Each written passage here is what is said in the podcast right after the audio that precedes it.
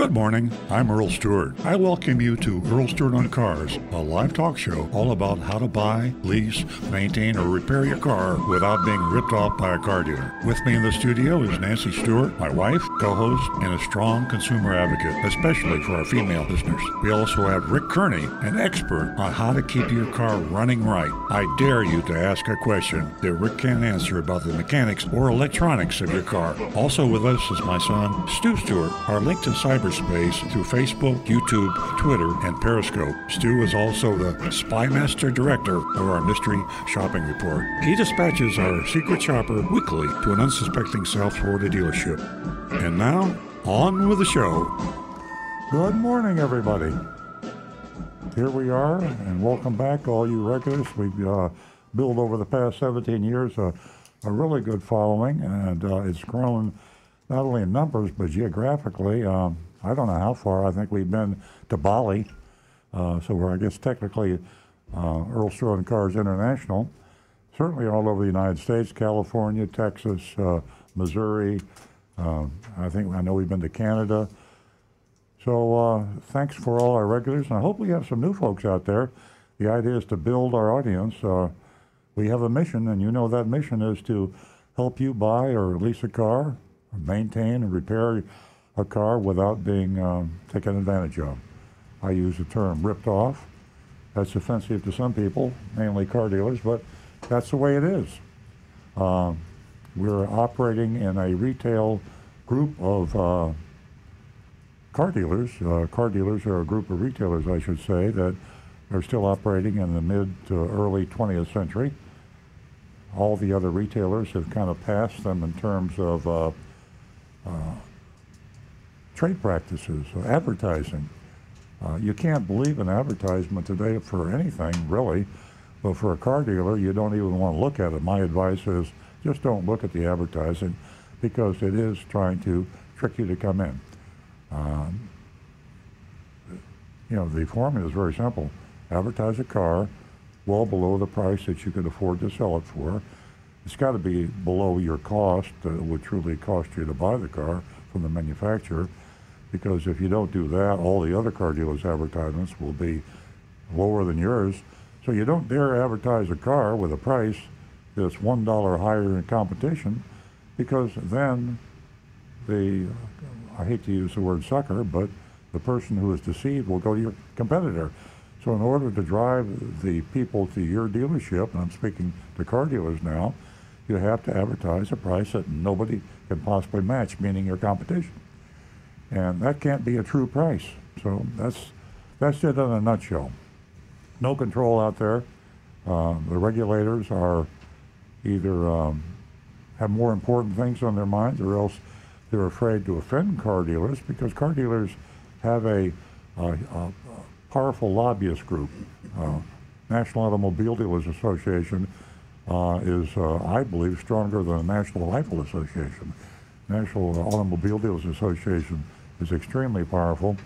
And then the local associations, the Florida Automobile Association, the Colorado, the, the Ohio, every state, all 50 states have state associations. And then there are regional associations. We have a South Florida Dealers Association, a Tampa Dealer Association, a Jacksonville Dealer Association, and the overall Florida. And all of these are PACs, political action committees, that pour cash into funds to reelect your legislators. And uh, let me tell you, to cross the National Rifle Association for a politician is the kiss of death. And to cross the National Automobile Association by a politician is the kiss of death to your business. So you support those folks that are paying your election, your reelection sum. And that's where we are. So this show is one little voice in the wilderness to try to turn that ship in a different direction. And we're here to educate you, entertain you, and we ask you to call the show first and foremost because we need to hear from you because you're giving you keep us uh, on top of what's current and what you need to know. We have a call in number 877 960 9960. That's 877 960 9960. Ask you to write that number down. You might not have anything to uh, call us for now You might be busy you're, uh, on driving. You've got other things on your mind, but we're here for two hours from 8 to 10.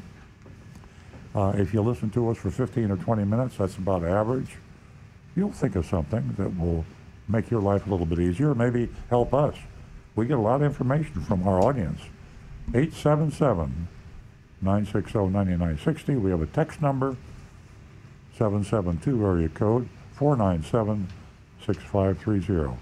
Text us at 772 497 6530 or go to Facebook. We're on Facebook, Twitter, YouTube, facebook.com forward slash Earl Cars, youtube.com forward slash Earl Cars, Twitter, uh, Periscope. Don't get much on Periscope, but if you got a Periscope up out there, give us a shout on Periscope. We'll pick you up anywhere in the world and we'll try to answer your questions and we will uh, stop uh, yakking like I am right now to answer that telephone when you call in. Please call in 877 960 9960. I have to introduce Nancy Stewart, who is my co host, and uh, she is the uh, female advocate on this show. She started with me on this show uh, coming up on two decades ago when we were only half an hour, and she's uh, the female friend. She's trying to encourage more and more females to call the show. We're on a little bit of a slump now, so all you females out there, heads up. Nancy Stewart has got an offer that you can't refuse. And you're not going to believe this. It sounds like it's too good to be true, but she'll tell you about it. Absolutely. Good morning, everyone. Thanks for joining us this morning. We definitely enjoy your company because you make the show. Give us a call toll free at 877 960 9960, or you can take advantage of our text number at 772 497 6530. And uh, the ladies, uh, I'm speaking to you. Uh, did your uh, shopping experience go as you had planned it to in purchasing either a used car or a new car? I'd love to hear from you. And this morning, like every Saturday morning, we offer you, the first two new lady callers, $50. Yes, $50 this time of year. I know you can use it. So share your shopping experience uh, with us. And uh, absolutely, uh, if you uh, went into service, I'd love to hear from you and uh, for you to share how that went. 877 960 9960 772 497 6530. We're going to get to John in just a second. Um, what would you like to do, Earl? Well, you take the caller. We got You got want me Ca- to take uh, callers John? are gold. John, Callers are gold. yeah. Uh, John is uh, calling us from Palm City, and uh, he's a regular caller. Good morning, John. Good morning to everyone. I just want to mention the big news of of this week that just passed. General Motors, 27 billion with a B, spending for the next five years on electric vehicles and trucks. It's a big move. They're going to make a brand new battery plant near Lordstown, Ohio. It's going to employ 3,000 workers. They're hoping to get those batteries for a 450 mile range. This they're going to have 30 new models. Already, the Cadillac SUV is announced for 2022. It's called a Lyriq, fully electric. And my opinion, and I would quote me, and I think it's going to happen. Even though Tesla is the leader right now, I think GM will be the leader in the electric car field. I almost looked at it. If you remember last year, there was a movie, Ford, uh, Ford versus Ferrari. Ferrari. I would say this will be Lex. I mean uh, uh, Tesla versus GM. And here's why I really think that because they're not hesitating to spend the money. They know the future is here, and billion, 27 billion is a big outlay, so they know what they must be doing. And other like Volvo, they have a new electric vehicle out. Unfortunately, it's called a Polestar, sixty-one thousand dollars. Uh, if you remember, Volvo 60 years ago was noted for safety. They were the first ones with the three-point seat belts. Everybody was buying Volvos mainly because of the safety features that Volvo started before everyone else. So, not that the electric vehicles are not without problems, but they'll be worked out. GM's latest recall is on the Bolt. 2017 to 2019, 69,000 of the Bolts are being recalled. They go on fire. The rear seat, nobody's been injured yet, but when the car is parked, the car goes on fire. Tesla already had 30,000 cars. The Model S recalled from 9/17/2012 to 1/15/2018 with a suspension problem. So, like everybody else, they have their recall problems. Nobody's exempt from it. But my opinion, it can be quoted. I think GM will be the leader in the electric vehicle field, and I don't know if anybody agrees with me. I wouldn't be surprised, John. I mean, that's a big company. Well, they're, you know, I don't know if you're a poker player, John, but $27 billion, we poker players, that's called all in. Uh, they just pushed uh, every, uh, all their net worth into the pot. And if they don't win the electric game, they're going to be out of business. Uh, there's going to be some major car dealerships, dealerships, car manufacturers, I should say, around the world. Quite a few of them that won't be around uh, 10 years from today. And they all know the game is uh, I have to have a good electric vehicle. And they're putting all in. They're, they're, they're risking everything to be in the race. But we have too many manufacturers now, and some of them aren't going to make it. Uh, you're rooting for General Motors, and uh, but you've still got some. Ford is in there. They're all in there. Everybody has decided it's all electric, and they're they're all shoving all their chips into the pot. Absolutely, I agree with you. Well, I used to be a, a very heavy GM fan. As a matter of fact, Lordstown, Ohio. I remember my '70 Chevelle. I remember uh, the per- the order on it. It was built in a Lordstown, Ohio plant. Yeah. It was a very big assembly plant at that time. But like everything else, many many of the plants were closed through the years. But this is a big thing with 3,000 workers they intend alone to employ in that area. Well, I've got Pontiac in my heart. That's where I started out. General Motors Pontiac. They're no longer here today, uh, nor is Oldsmobile, but uh, uh, General Motors is still here. So I kind of got a soft spot in my heart with GM. I'm rooting for them too. I agree with you as an ex Pontiac dealer. you have a good day. Thanks, John. Thank you, we love John. hearing from you. Thanks for calling very much. You uh, stay safe and be well, and call back next week, please. Now back to the recovering car dealer. Well, um, I, I have to mention one thing. I'm going to go to Rick Kearney in a minute because he has a consumer report for us. It's going to be uh, instead of consumer reports, as Rick Kearney reports on a product, and we might start a whole branch I of like the that. show. Rick Kearney reports. That's great. Yeah, Rick Kearney reports. And uh, before we get to Rick, and I'll give you a little heads up.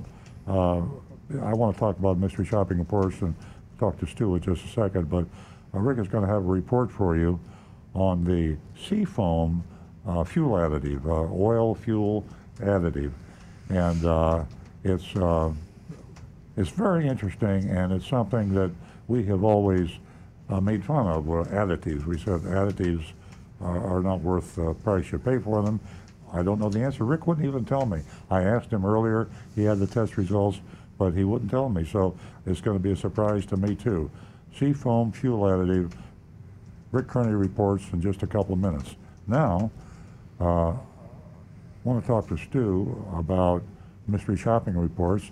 We have to remember that a lot of folks out there haven't heard the show before.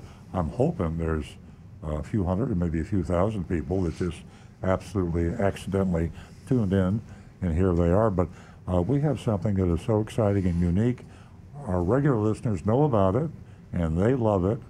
But uh, Stu, uh, give us a little synopsis of the mystery shopping report, uh, not on the particular one we're doing, but you know what I mean. Yeah, well, this started um, way back before I was on the show. Show, I, you know, like I think it was 18 years ago. About you and Nancy started it. Um, the highlight of the show then, as now, was the mystery shopping report, and um, I was over at the dealership, and you'd give me a call, and you'd tell me I just saw an ad for so and so. Send some send somebody in there and check it out. So we'd kind of scramble to find somebody. We'd maybe grab a salesperson or one of our employees, um, or someone we knew, a friend. And it was kind of disorganized, and we just sent them in. And It takes a particular type of person, right? I mean, just not, You have to be just fearless. can't grab somebody off Yeah. the street. You got to have I can't use the term I'm thinking about, but you have to have courage. Yeah, you have to. We have to be fearless. I don't. I mean, I mean, I'm fearless in certain areas, but I don't think I could do a mystery shopping report. I mean, I'd be constantly worried about getting uh, exposed and yelled at or kicked out or something like that. Um, our most successful investigators. Um, and we all give them names like Agent X, Agent Thunder. So when you hear the report later today, uh, we refer to our shopper as Agent Lightning. And uh, obviously, because we can't use their real name because they go to uh, different dealerships every week. And uh, we started to uncover uh, things that were only rumors and hearsay, things that you heard from consumers. And after we have so much data that you have to say the things you hear us say on the show, th- these are not our opinions. We, we give our opinions, but when we say car dealers are doing X, Y, or Z, they are doing X, Y, and Z. Yeah, and that data is in the archives at earloncars.com. So Yeah. we have th- hundreds, There's, hundreds. there's hundreds of them, but that's only part of it because I would say for the first eight to ten years you're doing this, we weren't saving these. things. exactly. They might be printed out, stapled together in my desk in, in a giant pile somewhere. So Yeah. maybe one day I'll actually look for them. But electronically, we have hundreds of PDF files that have detailed reports of what's going in in car dealerships in our area and beyond. We actually we've done one in Pensacola that was our long distance shop and for those of our listeners who are not familiar with Florida that's like another part of the country from where we are we're 600 700 miles away it's, Yeah. it's practically Alabama um, All but- you plaintiffs lawyers out there, you go to earloncars.com and click on the shop mystery shopping reports. Huge amount of data for a lawsuit. So if you want to sue me, all you plaintiffs lawyers out there, you can go through all these mystery shopping reports because we named the dealerships and we named the people, the sales manager, the salesman, and we said what they did. And sometimes we said they broke the law or they lied. So we said all sorts of things that could be libelous, slanderous. So if you want to sue me, attention lawyers, go to earloncars.com, mystery shopping reports. We have hundreds of uh, possible lawsuits for you. Yeah, you love dancing on the edge, don't you? Come on. Uh, but it's true. I mean, there's been ample opportunity. I, I mean, uh, there's a couple of reasons why. Number one, you know, we are calling uh, balls and strikes. I mentioned that in the report today. We're not making things up. We what we see, we put down in the report, and you read it. Another reason I think is. Uh, even if a dealer really thought we got something wrong, I don't think he wants to have in a public forum their forms and their advertising and all their practices exposed in a um, being a part of public record because it doesn't look good for them. So, um, but let me one I have to say this: we have a ton of mystery shopping reports, not the majority, in which we left with a great, warm, fuzzy feeling. They did a great job. For Yeah. example, two weeks ago, we mystery shopped Infiniti of Stuart, Yes. and we fell in love with the place. We're recommending people they got to go there. The salesperson was great; they were honest, and it was a good experience. And uh, surprisingly, we have a few of those in our in the archives, and you can read read about those as well. Yeah. We don't go in with a predetermined um, conclusion of, of what they're going to do. We don't know. In some cases, we go to a, a dealership and they do terrible. We go back a few months later and they do they do a wonderful job and take care of the customer. And part of the problem with car dealers today is you can have a pretty good policy, but if you have a salesman that says to hell with the policy, then you can really get taken advantage of. So uh, a dealership might have all the good intentions in the world, but they might have a, a, a rotten apple in the barrel, and on Sure. Mystery Shopper hits that rotten apple. Or the Yeah. other, the opposite is true. Uh, a car dealership that really has some bad practices. Every now and then we stumble across a really honest salesperson. They say they'll say, you know, I hate this advertising. It's bait and switch. I don't like what, what the dealer's doing here. I need the job. Uh, I promise you, I'll get you a really good price, and I'll be transparent with you. And, and they are. So Yeah. It's a, it's uh never the same. Right. Well, the bad apple thing is absolutely true. I mean, and that's why we mystery shop our dealership as well. Yes. Now we don't read them on on the show because most of them are really good. we, don't, And- we, we- we don't want to be so, so self-reflective, but we do it Yeah. for our own internal, for our Yeah, management, and we, we shop And, and I have to say that hence uh, the uh, good dealer, bad dealer list was created.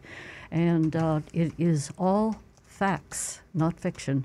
Uh, we are going to go to Howard, who is holding, and Howard, too, is a regular caller. Good morning, Howard. Good morning. I hope you're all keeping uh, safe. Yes. And uh, Thank you. well, okay. Uh, my question is about batteries. uh, I noticed that uh, years ago, when we had batteries, we used to fill them up with, uh, you know, check them all the time and put distilled water. We used to have a little uh, um, cup or you know, a little contraption to to put the uh, distilled water in batteries. Yeah. Nobody checks batteries anymore. No dealership checks checks these batteries, and half the batteries are sealed.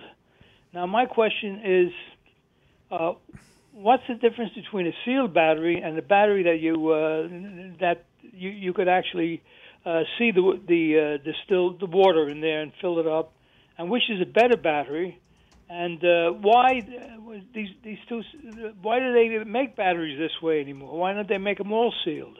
Rick? Well, the fact is that uh, at our dealership, and I'm, I'm not meaning to sound the horns here, but we do check the batteries. We test them quite often with the electronic testers. And yes, I do top off the batteries that do not have sealed caps. If they're, you know, if they have caps that I can remove to check the water level, I will top it off a little bit. Um, sealed maintenance free batteries are just simply a design that they actually have little like vents in them that as the water heats up in the acid and it tries to vaporize the water off they actually have a little spot where it condenses back and lets it flow back into the chambers the non-sealed ones are allowed to vent it out to the atmosphere so that water is lost to the atmosphere See, I didn't know that. Amazing. I've only been in the business 55 years, and I didn't know that. So, uh, Rick, you're amazing. well it just it's it's something they tried and it works Yeah. pretty well Yeah. Uh, but modern batteries have reached the point now where if you are a driver, if you're someone that you do put some miles on the car every day and the battery gets a chance to be properly recharged, you know, from the time when you start the car, those batteries can last an amazing amount of time. I've seen batteries. Uh, I'll take my own personal vehicle, as a matter of fact. It is now eight years old, and I'm only on my second battery. The first original battery and my second battery. Yeah. And I drive, on average, 50 miles a day going back and forth to work, with a lot of it being on the turnpike. Yeah. So it's those highway miles that gives it a chance for the battery to get fully recharged and keeps it in good health. Thanks, Rick. Howard, does that answer your question? Yeah, but I just want to say that uh, you're the only dealership that checks batteries. Well, you'd be, Because, uh, you'd be surprised. Uh, there are a lot of things that they say they check, and, then, and, and, and we're not perfect. I mean, we sometimes we miss. Uh, I go back to what I said earlier about rotten apples. Uh, if you if, if any business is really busy, even Costco, uh, you're going to find people that drop the ball. So Hey, uh, I'm, I'm not perfect at all. yeah, I'm we- just you know, quite often. That's not true, Rick. You're perfect. But yeah, there's it's a question of some people are more perfect and some people less perfect. There's no such thing as a perfect retail business, especially a car dealer. But you're right about check sheets. Check sheets, uh, you know, they'll, they'll advertise you have a 25 or a 35 or a 50 point inspection, and they say they did it.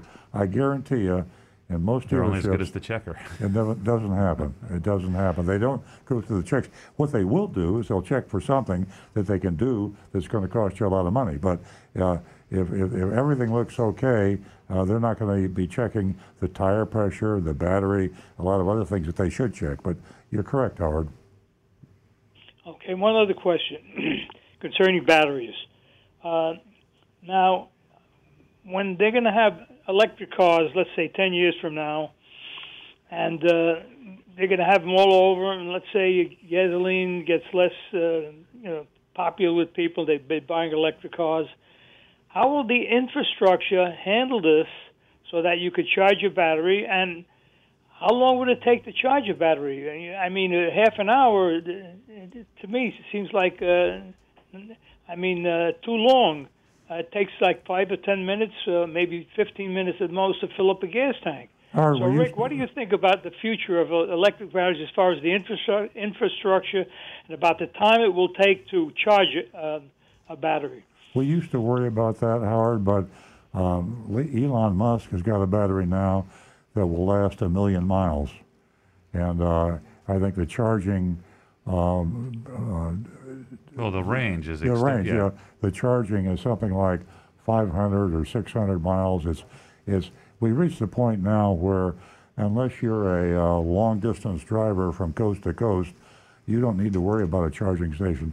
The average American will be able to take his car, plug it into his garage when he goes home, and there will be enough charging stations to take care of it.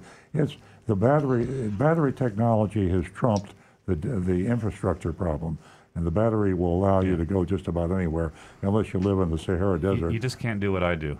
I'll be Yeah. coming home from work. I'm on E. I'm too tired. I don't want to gas. I'll just do it in the morning. Now you got to do it on the way home. Well, you do be it at home. There'll, there'll be an there- there'll be an automatic charger. You'll be you'll you'll have uh, you know, induced charging from the uh, your garage floor. I mean, uh, trust me, infrastructure is not going to be a, a problem. And I, I predict we're going to have serious electric cars on the road in five years, not ten years. Yeah. I think we're going to see. They're even working on, on roadways that can charge the vehicle as they drive over them. You know, I was about to say, with the roadways using inductive charging, suppose as you pull into your driveway or your into your garage, you simply have a, a mat Yeah. that's already connected to your electric.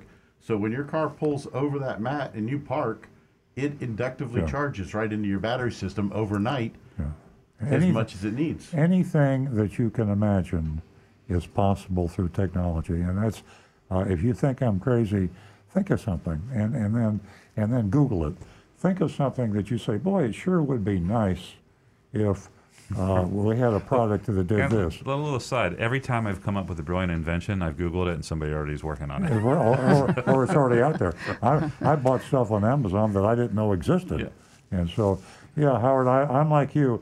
Uh, five years ago, I would have believed that it's just going to be too long. You know, we talked about infrastructure for hydrogen charging stations, infrastructure for, for just plug-in stations, infrastructure. Don't need the infrastructure when you have a, a electric car that can go 500 or 600 miles and it'll last for a million miles. But it's coming anyway. It's coming. Yeah, there, it's going to happen uh, side by side. I don't think there's going to be a problem. You know, speaking of uh, Howard, have we answered all your questions?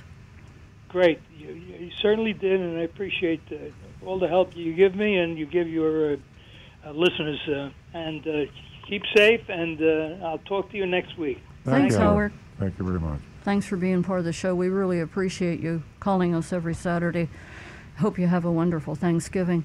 Uh, speaking of batteries and um, technology, I'm going to share my story about my battery. And uh, we've called, it's gotten so bad that we've called upon Alexa to remind us. Uh, my car sat for almost a week and it, it, it was, my battery was dead. And uh, what a huge inconvenience. And you, you, you in this fa- fast paced world and with uh, the pandemic, uh, you just you know, you just forget. I think that uh, Stu alluded to the fact that he pulls in and he says, you know, tomorrow I'll do this, this or that, and uh, the same applies for me. So now we've called upon Alexa to remind me to take my car out. Oh, yeah. We're fortunate enough to have two cars in the garage, and Earl's car, his his uh, Lexus, gets uh, used a whole lot more than my Avalon. So uh, I made a note of that, and Alexa's going to remind us. Let's not forget we got Rick waiting over here to uh, do his Rick Kearney Consumer Report on Seafoam, uh, fuel additive. That uh, uh, just we had a caller call in and talk about how good it was, and claim better gas mileage, smoother running engine. I thought it was nonsense. I went to Amazon. I googled the product. It had hundreds of reviews. It had close to a five-star review. But we always thought gas additives are BS. Rick Mr. Reports. Before we get to that, I got one quick YouTube question Okay. for you, Earl. Okay. Uh, Nagan1 says, Good morning, Earl. I have a friend that's searching for a used car. She commutes 200 miles a day. Her budget is around $10,000. And she asked my opinion. I told her an Acura or Honda with 100,000 miles on average would be a good used car for her. What's your opinion? Uh, you can't go wrong. Acura, Honda. Uh, I would say Japanese and Korean makes are your best bet. Check Consumer Reports, but uh, uh, Honda is going to be. You'll probably find a Honda for ten thousand uh, sooner than an Acura, and uh, you get a good uh, maintained Honda. Check the Carfax. Have an independent me- mechanic check it out, and you can get a good reliable car for ten thousand dollars. Okay. Okay. Seafoam. Here's my report, quick and simple. Um, I started off by getting a baseline reading on my pickup for fuel economy. And my truck got approximately around 16.3 miles per gallon right at the beginning. Okay, and before we get into that, for the new people that are just listening to this, Seafoam comes in a can. You get it on Amazon. What's uh, I should know this. What's a can of Seafoam cost you? One can, 16 ounces, is about $8. Okay, and you pour that. They tell you to pour it into your gas tank. It's recommended to use no more than one ounce per gallon of fuel Uh huh. and approximately one ounce per quart of oil poured into the crankcase. Okay. Now, while I was doing these this test drive, because I actually did one full tank just as an immediate, you know, baseline figure, then I did three tanks, or beg your pardon, two full tanks, and I'm on the third tank now, to test what the increase in fuel economy would be.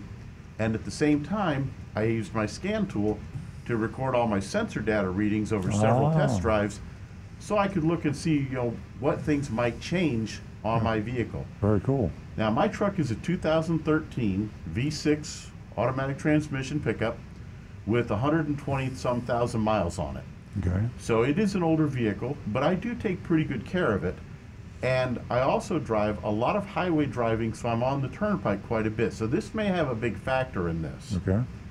Um, in the meantime, while I'm doing this, I also went online to YouTube and did a lot of research on what other people had done testing and what their results were, and to see you know what everybody felt was the proper application, as well as using Seafoam's own recommendations of what was needed to be done to use this product properly. And I found there's actually three steps recommended, not just two. The first, of course, seafoam in the gas. The second, seafoam in the oil. The third is actually a spray can of seafoam cleaner product that you spray onto the throttle plate. Hmm. Now, this requires a little bit of work because you've got to disconnect the air hose from the throttle body of the car and spray this product onto the throttle plate. Hmm. And in a lot of cases, they actually have a special straw piece that they want you to hook it up, put the hose back on with this straw in place, run the car at a certain idle rate above idle, and then spray this chemical in little bits at a time. So it takes a bit of work and a bit of time. And what this is supposed to do is remove any carbon deposits on the throttle body itself and let it help clean through the induction system. I can see all the car dealers out there in the audience right now saying, "Hmm, Seafoam, uh, nine hundred ninety-nine There you dollars." go. That- that'll look- that's going to look real nice on an addendum label. Okay. Of course, one of the big things that you see in all the videos is they focus on the exhaust pipe, and you see this clouds of white smoke coming out Right. as it's supposedly burning this carbon off. And of course, then the smoke clears up over time. Oh, that's where the Seafoam uh, name came from. It blows white smoke out. Nope. No. The Seafoam name actually came from the fact that the product was originally designed to be used in outboard marine engines Yeah. that were two cycle engines Ah. where the gas and oil are mixed together. I got you. And of course, with gas and oil mixed together in two cycle engines, you get a lot of carbon buildup. So the carbon buildup in the engine, the Seafoam product, worked really well to clean out those outboard engines. However, now we're talking modern cars that are four cycle. The oil and gas stay pretty much separated, I can't. except I can't wait. Tell me what happened. well, except for where the oil residue gets drawn through the PCV valve. Uh-huh, now, uh-huh. this is important. I'll get to that in a second, but it's important Okay. to remember that the PCV valve is actually drawing vapors from the crankcase up into the intake. Got the vapors. I can't take it. it's All right. amazing. It's amazing. Now comes the, the end result of what I got. Okay. My second tank of fuel, which was the first full tank with Seafoam, Right. was 17.5 gallons or 17.5 miles per gallon, an increase of about 1.2. The third tank, I actually got up to 18.9 miles per gallon. So I did get a little over two and a half miles per gallon increase in fuel economy. Now you and you were you were driving that in the exact same manner. Pretty much exact same manner. Some days might be you know a little more in the city. Uh, there were some days instead of driving home on the turnpike, I'd go over and drive home along the ocean. Can, have, you calculated that into uh, cost savings in fuel per tank full? Uh, when you fill up with the tank, how much money did that save you? Two and a half miles per gallon. Two and a half miles per gallon is probably going to save you about two to three dollars per tank full, Really? Wow. at the most. At the most. Now here's here, here's where it gets a little more interesting. Uh, the YouTube channels that I looked at were such ones as Project Farm, Nate's Interactive Audio, One Road, and I believe it was Farm Farm Truck was another one. Uh, they all used older vehicles, much older vehicles that had like dirty engines inside, a lot of carbon buildup, and old, older older cars, not quite comparable to most of our audience, which newer cars using fuel injection systems and they don't have lifters anymore. There's a, a big de- ch- design change in the engines. Yeah. Here's my comparison. Seafoam is recommended to be used about every other tank full in the fuel and is recommended to be used in your oil as often as you can. So I calculated out over 30,000 miles, you would drive, say you get 450 miles per tank full. Now my truck only gets about 320 because it's, you know, it's a pickup truck. If you're comparing to say a Camry or a Corolla or a mid-size sedan, Yeah. you'd get around 450 miles per tank full on average, which is the equivalent of about 66 tanks of fuel for 30,000 miles. Running figure one, one can every other tank full, plus one can of the $10 spray for 30,000 mile period, you're going to spend about 280 to 320 dollars for Seafoam product itself. Uh-huh. Then there's also the labor factor of doing that throttle body cleaning with Yeah. the spray can. Yeah. To me, my honest opinion, going to a mechanic once every 30,000 miles and having them clean your throttle body Yeah. Would cost around 100 to 150 dollars. Okay. So the seafoam looks to me like it's going to be almost double that amount to use seafoam product. Oh. and I did not see enough of a fuel increase, fuel economy increase, even at two miles per gallon, which, bear in mind, per tank full, fuel Yeah. economy can, can vary as much as two to three to five miles per gallon per tank full, depending on how you're driving your vehicle over that length of time. So the Rick Kearney does not recommend seafoam. And in agreement with me is a fellow who I kind of respect this guy on YouTube, a guy by the name of Scotty Kilmer.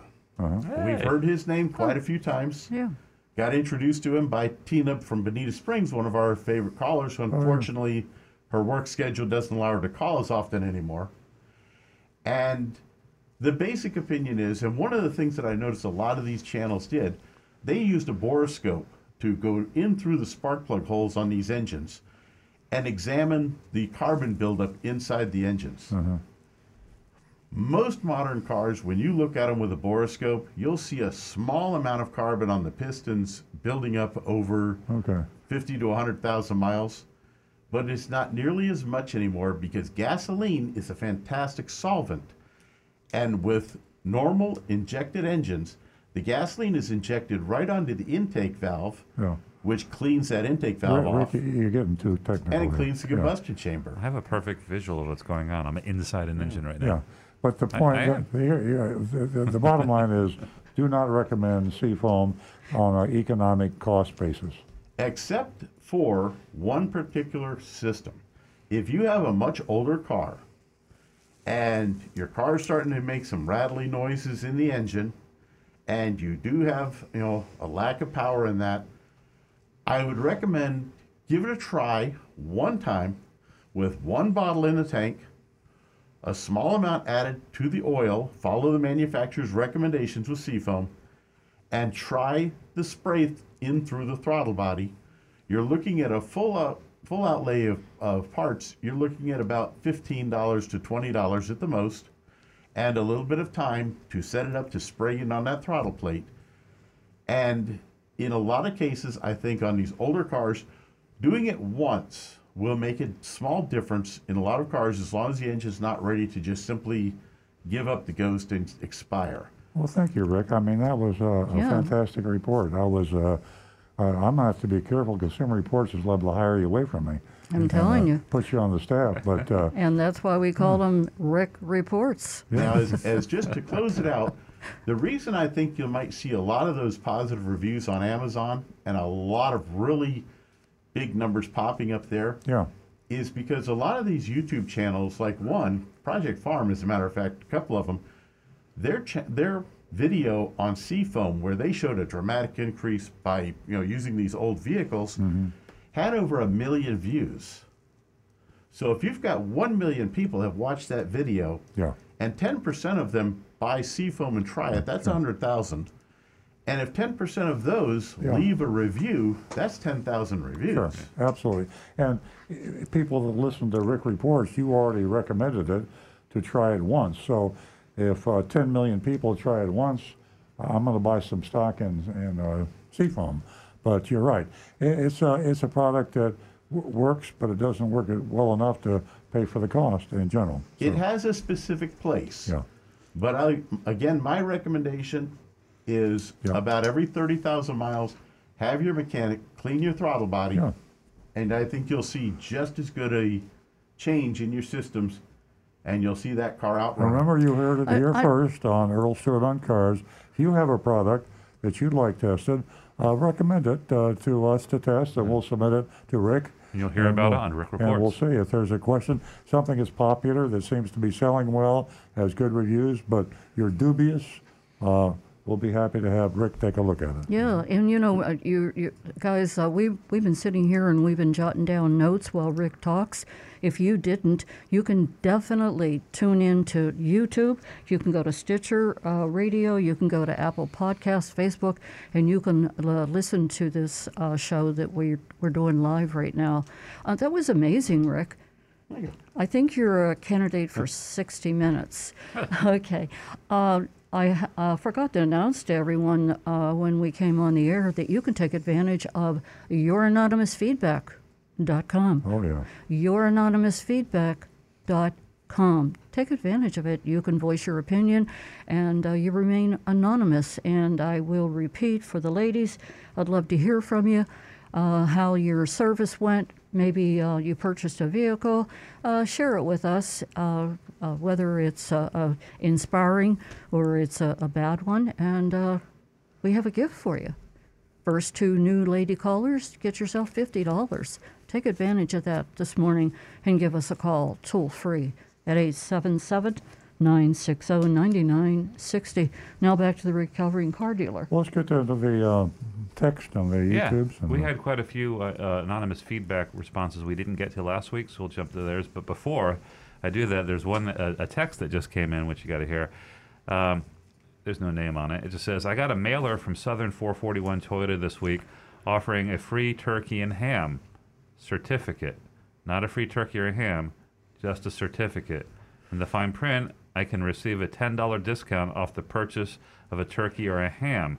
The initial impression was clearly that I would get a free turkey or ham if I shopped at Southern 441 Toyota, but this is something you can put on your website, ain'tgonnahappen.com. Um, I laugh because um, somebody brought me that same mailer uh, Oh. a couple of days ago, and I read it, and it's it's true technically. If you go to Southern 441 Toyota, you'll get a free certificate that gives you ten dollars off if you choose somewhere to purchase a turkey or a ham. But I thought that was kind of So- That's, cute. that's So like you we can- accept all credit uh, credit applications. Exactly. Yeah. right. So you're saying that you read that literally you can walk into that dealership. yes. Uh, And say, give you're not me a going to purchase certificate." the car. You're not going to just. I saw Exactly. your, you know, advertisement for a. Uh, I don't know what $10 the coupon. process is to get your ten dollars. Maybe you have to mail it into some clearinghouse somewhere, and some down someday in the future you'll get a check for ten dollars. I don't know, Hmm. um, but I thought it was pretty clever. Uh, I Sounds got like a question turkey for of a Rick. deal. Huh? Sounds like a turkey of a deal. It is. It's a turkey of a deal. Um, Rick, why do hybrids get better mileage um, in city driving instead of highway driving? That's it. Because when you're driving in the city, the hybrid system can shut off the gasoline engine while you're coasting and stopping at traffic lights, saving a whole bunch of fuel. Versus driving on the highway where the engine has to keep running a lot more often in order to provide energy to keep driving the car. can I add to that? Mm-hmm. Also, when you take your foot off the accelerator and you, you uh, decelerate, the deceleration actually adds additional charge to the battery. Regenerative braking, yes, sir. There you go. Okay, for some reason I just got kicked off the internet. Oh, I'm back on the internet. Oh, no. That's a frightening thing while we're on. Uh, here we are. really? Yeah, let me get well that close off, but I got more. I got more stuff here. Um, a, fr- a few months ago, you mentioned a brand of dash cam. Uh, what was that again? And do you guys still use one? You know, um, I'm going to withdraw my endorsement. I have an OWL dash cam that I raved about and raved about, and uh, it's okay, uh, but uh, uh, I'm going to get rid of it. Um, uh, when it worked for, I guess, a couple of years, and I just don't feel like messing with it anymore. I've had it in. Uh, I've had Martin Vargas look at it a couple times, and he's the guy in our parts department that's a genius on webcam on So it just didn't live up to your so expectations? I, I'm waiting for the new Ring dash cam to come out. Ring Yeah, if they can make one. Ring has a new dash cam to come out, which uh, Are they doing one? Or are you just hoping they do? oh they are they Oh. they've announced it, and I'm going to replace my OWL Oh, with yeah. a Ring dash cam. Yeah. Now, I'm not Oh. using one either, but the problem is I changed cars and my windshield is too small. the dash cam blocks my view. So Yeah. yeah, I can understand that. Would you say it's uh, the ring would be more people friendly? Uh, pro- I mean they're they're owned by Google, so uh, Amazon. Amazon. I Yeah. know- I know it was one big. Yeah, but the cool thing is, I, if you get a, I'm going to assume it'll integrate with your Ring system. So if you have a Yeah. Ring camera system Yeah. at your Oh, yeah. house, you have an app you can see all your cameras, so you can Oh, nice. probably see at a glance your, your car stuff, and Nice. it'd be part of the whole system. Yeah. Make Rick? it easier. I run a, a dash cam by a company called Viofo, V I O F O. So spell it. and- I can I can't see. Uh, Uh, Victor, Indigo, Oscar, Frank, Oscar.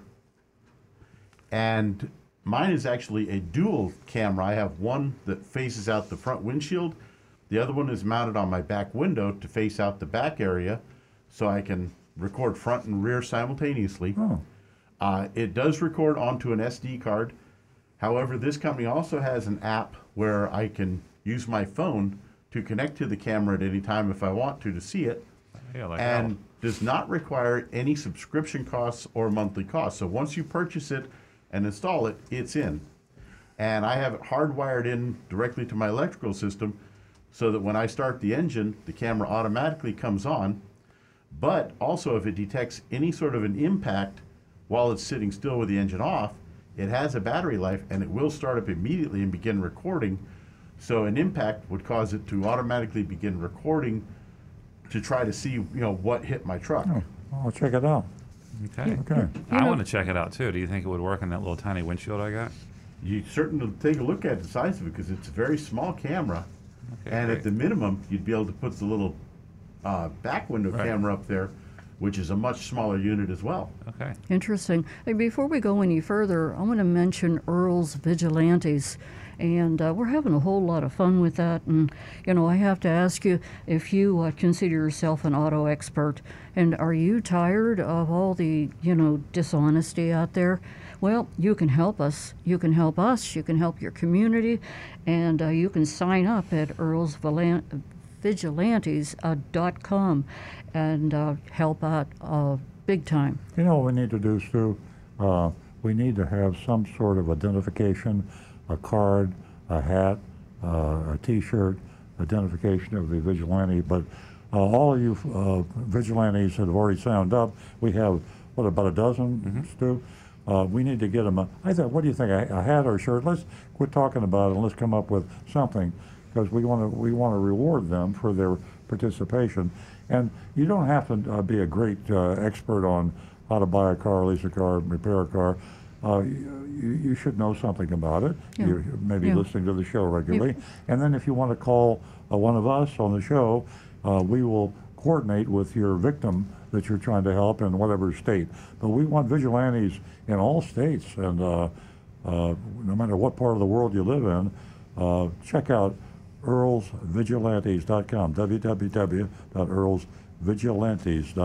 Yeah, absolutely. And as Earl said, uh, well, he didn't say this, but I said it. You don't have to be able to take the engine apart. uh, you to do your part. And if you're just uh, an auto expert, take advantage of that and uh, get us some information. You'd be helping a whole lot of people. That's earlsvigilantes.com. We are going to go to a first-time caller from Hobe Sound, and her name is Amy. Welcome to the show, Amy. Thank you. How are you? Congratulations. You're uh, you are a first-time caller. We're all very excited. Well, great. And you won yourself $50. Very nice. Thank you. What can we do for you? Well, I, my husband and I purchased a RAV4 from Earl Stewart in July, and it was a very pleasant and positive experience. And um, I have to tell you, part of it that made it even more enjoyable was the fact that everybody was wearing masks at that time, and we had been to another dealership where they were not.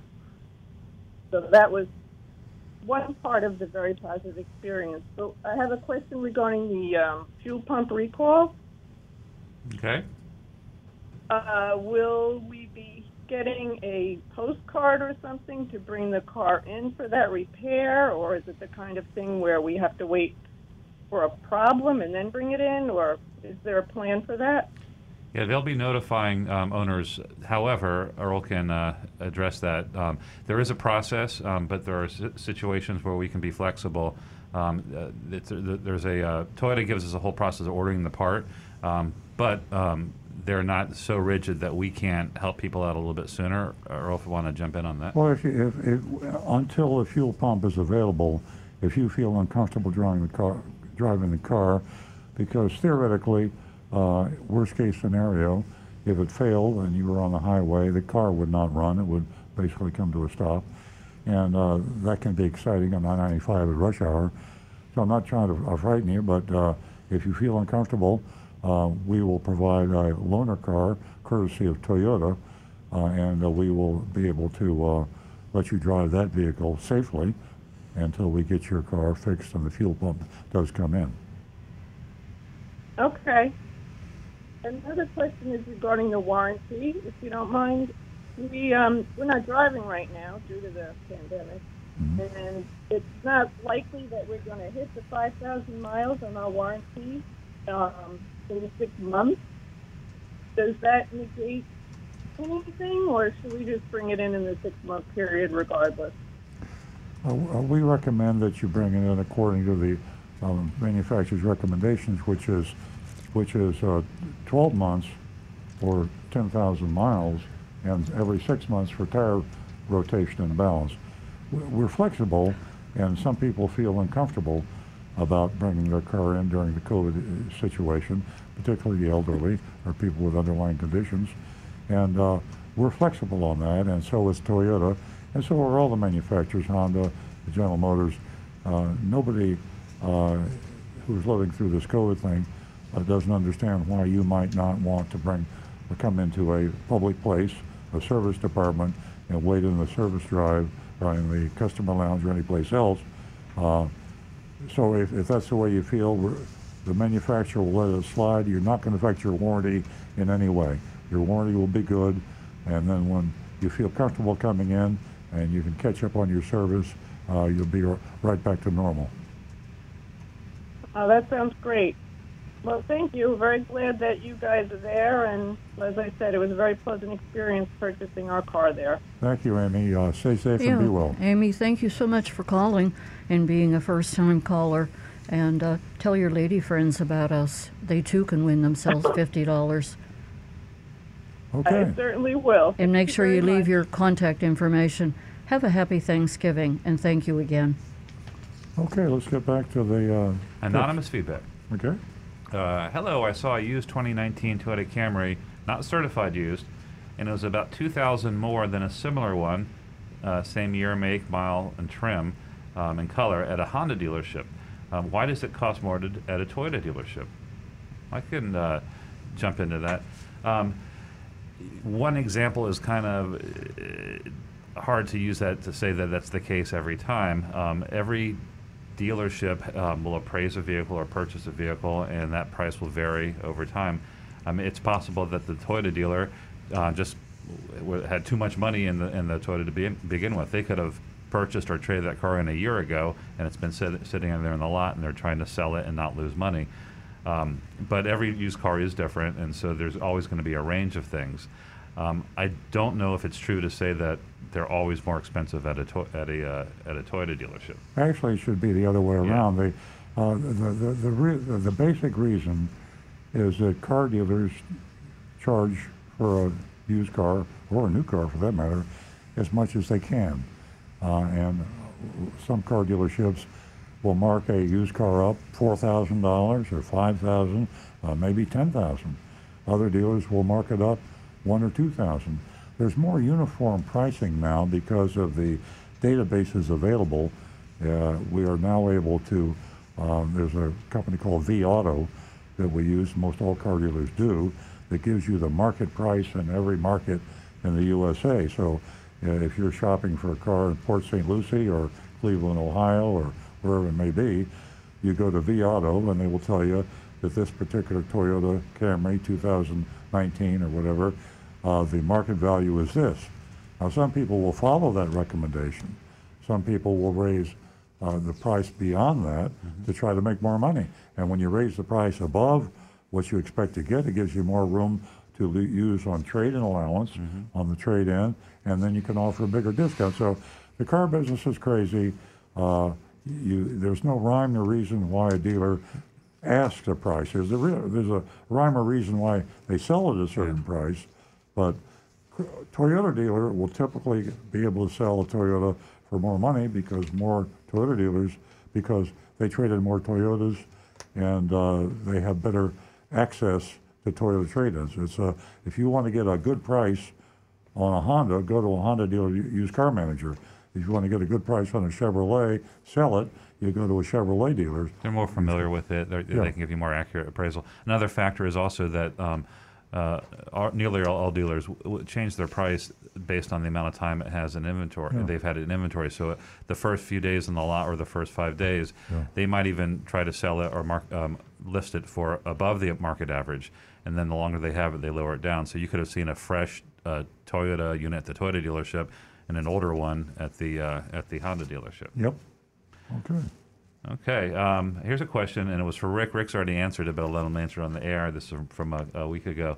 Um, can your dealership or all service vintage Toyotas from the 70s and 80s? And Rick has uh, weighed in. Well, we do have one guy at the shop that has been there since 1978. So yeah, we can handle those. Uh, it may take a little longer to find parts for them, Right.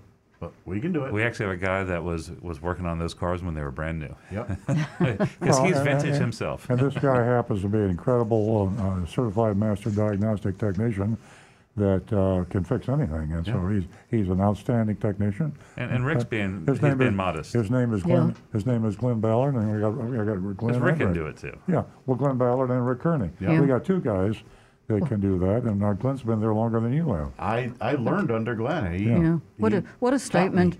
What a statement to make. But we, you know. but we stumped them both when we took the 1937 Pontiac in, and Rick had to scratch his head, and so did Glenn. So Right.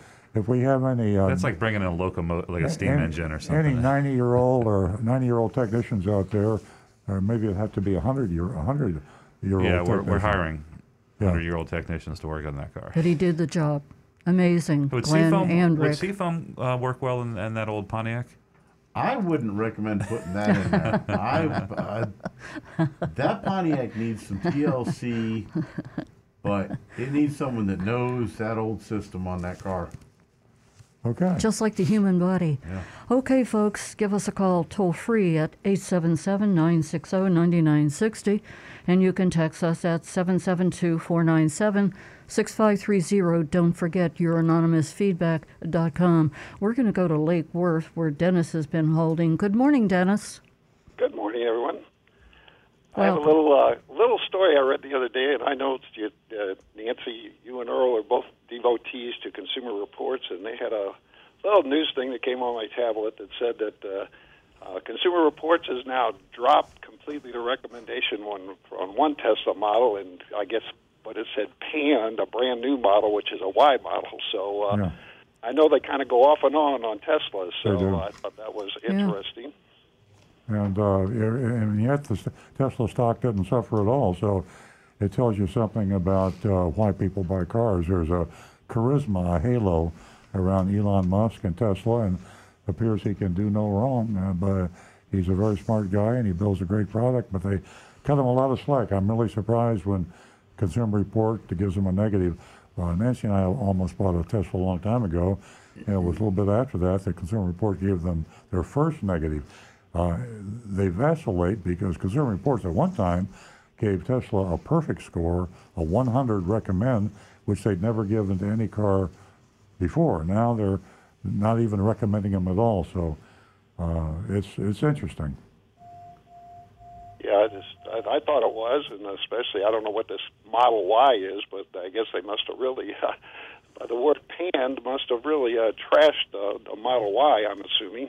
What is the Model Y? I don't know. Uh, I think it was a brand new model. Yeah. I think it was a Model Y because it said they, they panned a new model that just came out, and I, I, that's what I just saw a little thing. I didn't go to Consumer Reports and read it, and I, I know you and Nancy are big on reading it, so I thought you might have a more depth of the knowledge than I got just from the little blip that I read. we'll, re- we'll research that, Dennis. It looks a little bit. It's, it's I think it's uh, average MSRP is around thirty-seven, thirty-eight thousand dollars, and it, it looks similar to the to the Model 3 Um, a little bit kind of like a small like a small SUV is crossover looking uh, looking one. As a matter of fact, Earl, you, you speak of Elon Musk with his, he, al- he always seems to have a little something up his sleeve. If you think about the models of Teslas, they've come out. The first was the Model S, then the Model 3, then the Model X, and now the Model Y. And if you were to picture those four put in a nice little line there, kind of looks like the word sexy. Yeah, That's interesting. S backwards three, take Model. X, Y, yeah, and then they have the Roadster, so Now, it's did you figure that sexier. out yourself, No. or did you read that? No, That's that's been on the internet that's for why a I long was time announced, since right? the Y first was So- announced. I'll be darned. That is really and the cool. Roadster fits in there because that's the R, so it's sexier. Yep. Teslas are sexier. so. Okay, well, the thanks. human I just mind. Thought I'd see, see if you guys uh, knew more than uh, I could figure out, but uh, so that's uh, anyway. Everybody have a nice Thanksgiving, and uh, You too, Thank Dennis. you, Dennis. Thanks, Dennis. okay. I- I'll say it again: the human mind. You know, I think for uh, Elon, uh, he's uh, he comes across maybe uh, just. Uh, you know, he's so sure of himself and he knows what's ahead and what he he has a plan. At every corner he has a plan and I think a lot of people find him a little intimidating. Yep. And that's why they give him such a rough time. Uh, 877 960 9960, or you can text us at 772 497 6530. Uh, I have to mention this is, I think uh, Rick probably knows about this. Up at uh, Traditions, did you notice uh, that they have a driverless uh, car up there? A van, I, I, I guess you might call it. In, at, up there in the Treasure Coast? I was not aware of that, but it doesn't surprise me. Yeah, it was very interesting. A very interesting news clip that, that they had on an autonomous uh, shuttle that Ah. uh, that's provided by uh, Beep, if you've heard of them. So uh, it, it's an interesting clip. Uh, pull it up, guys. You can probably Google that. Uh, who are we going back to? Rick has a YouTube. Well, I've got an interesting one here from Donovan. Donovan Lewis. He says, vAuto is a problem because it's owned by Cox Automotive. So you have one company that owns the software that tells you real time value, then what the car is worth to consumers on Kelley Blue Book, and where to buy them in Auto Trader. This is where the government is failing because they have the ability to influence prices. Cox Auto needs to be broken up. One company owns way too much in the car buying, pricing, and management business. Well, this is true. It worries me a lot. I, I speak uh, about JD Power. You know, a lot of dealers uh, brag about their JD Power award, and and uh, and JD Power has a lot of affiliations and uh, you know cross agreements with dealers and manufacturers. They accept money from manufacturers and from dealers. Uh, the reason I talk about Consumer Reports until it makes you sick, and I'm sorry, but it's they're the, they're the only game in town. I mean, they're not perfect and they make mistakes, but the one thing you have to say about Consumer Reports, they accept nothing from anybody except you, uh, the reader. I mean, they take donations and they are nonprofit. Uh, they will not even uh, get a break on a car they buy to test. If they want to test a Chevrolet, they go to a Chevrolet dealership undercover and they buy it just like you, and they're not beholden to anybody. Uh, you're not even allowed to advertise that Consumer Reports endorses this product. So they are, uh, they are pristine in terms of morals and transparency. And I, don't, I think this thing with Cox Auto is very suspicious. I don't like it. I'm not saying it, it, it's influencing uh, anything, but I don't like the, the cross fertilization here and the, the whole uh, evaluation process. And Guy Larrabee, he's got a great question for you. He says, I flew in from Canada on Monday. Palm Beach Toyota across from the airport advertises Camrys for 19,999. What a deal. I couldn't stop because I was on the shuttle. Is that possible? 19,999 for a Camry? It is if you buy a used one. Ah, Yeah. Well, it's, it, it, this is the, what I said earlier in the show. Any advertisement by any car dealer is a lie. Isn't that a sad statement? This is my profession. This is my life. I've been in uh, the car business since 1968, and my family's in the car business. And it's embarrassing to me that I have to make a statement like that on, on radio, television, uh, YouTube, and Facebook. Uh, car dealers lie, and uh, you can't buy that Camry for $19,999, and they're going to add $1,000, over $1,000 in hidden fees. And as Stu just said, it's a used Camry, not a new Camry, and that's in the fine print. And uh, it's a game of get you in the door and then screw you. And that's the way Been many, many years since you could buy a brand new Camry for under twenty thousand dollars. Yeah, and uh, it's uh, it's a sad situation. We have a lot of legislators listening to the show. We have regulators listening to the show. Uh, you're sitting on your hands, and you won't act because you're afraid of big auto, and that's big auto manufacturer and big auto dealer. Uh, you, uh, if you come after an automobile dealer group, you won't get reelected. Our attorney general will not take action, uh, and I, I, you know, I, you, you think she'd at least send me an email and say I'm sorry, but uh, she doesn't, and uh, that's where we are. Uh, Gallup annual Gallup Association and their and their annual survey on honesty and ethics in professions ranks uh, car dealers last. So I'm on a rant. I'm going to shut up. Let's get back to the But text. uh, let me mention uh, for a minute about uh, the Attorney General and uh, what a job she does. And, uh, y- you know, I receive her uh, Attorney General newsletter, and uh, she is really on top of these people that uh, are scamming, and, and it has a whole lot to do with the pandemic also. But there's so much that she reports on, and uh, she does a great job. And we would just love Attorney General Ashley Moody to help us because um, it's classified in the same category scams and lies and You'll never see her. You'll never see her go after someone that donates heavily to her campaign and election. You'll never see it, uh, and you'll never see any politician go after someone that could affect their reelection. And that's our system, folks. I mean, I love the United States. I love our democracy, uh, and I. But we got to fix some things. But you got to fix some things. Yeah, so you keep talking about it, and people keep listening, and maybe someday something will change. Yeah. You can change things, our listeners, consumers, all of you, and that's by giving her a call. Give Ashley Moody a call, the Attorney General. Uh, maybe she'll take your call. One call, two calls, it doesn't matter. 850 414 3300. Attorney General Ashley Moody. You know, you're right about uh, if she receives enough calls. The one thing that can uh, trump uh, heavy contributions for reelection is when the voters rise up. And the voters are the car buyers. And if the car buyers rise up, uh, it would uh, put Ashley Moody between a rock and a hard place. She'd be caught between the Florida Automobile Dealers Association and the thousands of dealers in Florida and their political action committees and you, the voters. So the only way to do it is to really go after her and say, Ashley, I'm not going to vote for you, and I know a whole bunch of other people that are not going to vote for you. And uh, we need a groundswell activity, which, you know, call me a Pollyanna. Probably ain't going to happen.com. Let's get back to the text. No, I think that we- as as long as you keep mentioning this and the listeners keep listening, there's some way somehow that it'll change things. But you got to keep you got to keep talking about it. Otherwise, people forget. Now back to Stu. Okay. Uh, this is from Anne Marie. We got a text from Anne Marie. Uh, good morning. The UK will stop selling new gas and diesel vehicles in 20, by 2030 under plans announced by Prime Minister Boris Johnson. Uh, California announced a very similar plan recently. Uh, this is part of their plan to move to a greener economy. Other countries, including China, are moving towards electric vehicles as well. Toyota is famous for their gas electric hybrids. Is Toyota working on all electric vehicles um, to comply with other countries' requirements? Just wondering. Thanks, and I hope everybody has a safe and happy Thanksgiving. And the answer to your question is yes, and that's what frustrates me is because they are developing electric vehicles for the markets that are requiring them.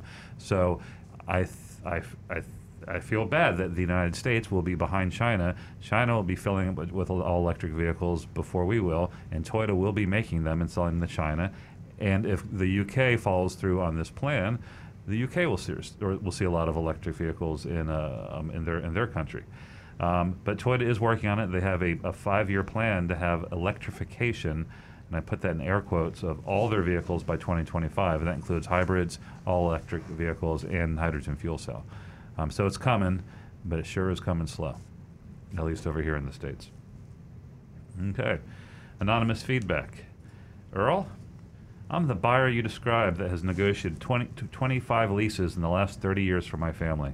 I was a professional negotiator for 35 years, and I live to negotiate cars, purchases at Home Depot, garbage pickup service bill, dish network, etc. The F&I guy doesn't even offer me any services or financing or added fees or screw with me because I just laugh at them. Keep up the good work. You do a great service for customers that fear the process. America needs your help. Well, uh, thanks for the uh, anonymous feedback. And I, you know, people like that uh, uh, cause you who don't negotiate or who don't go to True Car or Costco or do not listen to the advice on this show to pay way, way too much money. Because when a guy like that walks into a car dealership, he ends up buying a car very near actual cost. And he doesn't pay the F&I department any profit because he finances his car through his credit union. And he might may, maybe pay $100 or uh, $500 profit in the, uh, on the car, which is not really enough to make money. If you look at the total overhead of expense of a dealership, they're losing money on that car. So to make up for it, when uh, Mr. Sucker walks in, and I hate to use that word, you know, P.T. Barnum is one born every minute. When you walk into the dealership, you pay a five thousand or ten thousand dollar profit. Every person that walks into the car dealership pays a different price for the same car, and uh, the high prices are the people that are misinformed, uninformed, careless, uh, or maybe they just have too much money. And the and the negotiator, the hardcore, I do my work, I read consumer reports, he steals the car. And the average is what the dealer has to hit Right. to be profitable. You, you, you're you're in luck if in the first deal of the day they make a ten thousand dollar profit, and they've, they've bought themselves a handful of deals that they could sell for no profit, Yeah. and uh, and the average works out toward they to the goal that their boss set for them. Exactly. You know, I'm going to take advantage of uh, all this talk about these shopping and service and all the shenanigans that are going on. You want to empower yourself with knowledge. Pick up Earl's book, the book Confessions of a Recovering Car Dealer. It's the Bible. Um, I compare it to Consumer Report. There's so much information in this book, and gosh, what a great gift. And guess what? All the proceeds go to Big Dog Ranch.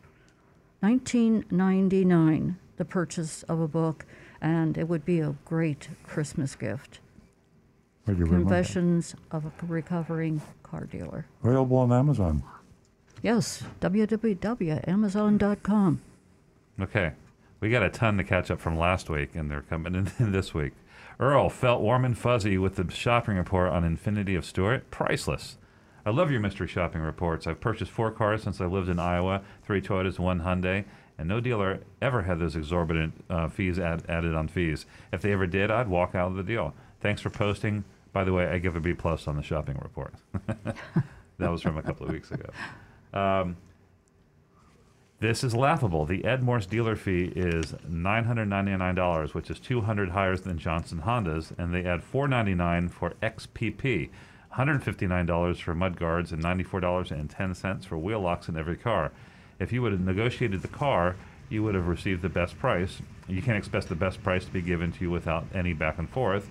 Uh, you're in a mystery world. And that's true, and we addressed that on the show, that Agent Lightning um, in the time she was given the price and she didn't choose to go to battle with the salesperson and she very well could have if she decided to dig in But her many heels don't, so she was just being a typical buyer. And, Exactly. And uh, we, we probably should be sending her back in maybe as a more clever buyer and uh, get some uh, contrasting reports. that's right more anonymous feedback um, hey earl i saw a 2020 mustang gt for $34000 with 750 miles uh, uh, discounted i inquired and immediately was told it was under the rav program as a buyback your video how manufacturers buyback impacts resale value stopped me in my tracks from making the purchase the sticker price is $50000 but i would rather pay $43000 discounted than get duped in the end See, we're having an effect. People are listening. That's a good one. Um, good morning, car crew. That's us. I have a re- I have a question for Rick. I was reading the April edition of Consumer Reports and looking at the Toyota Corolla 2019 and the Toyota RAV4 2019 in the section where they have all the green and red and yellow arrows for very good, average, and below average. I saw that the Toyota Corolla and the RAV4 has dropped from a very good, way above average, to only the yellow average in major engine issues.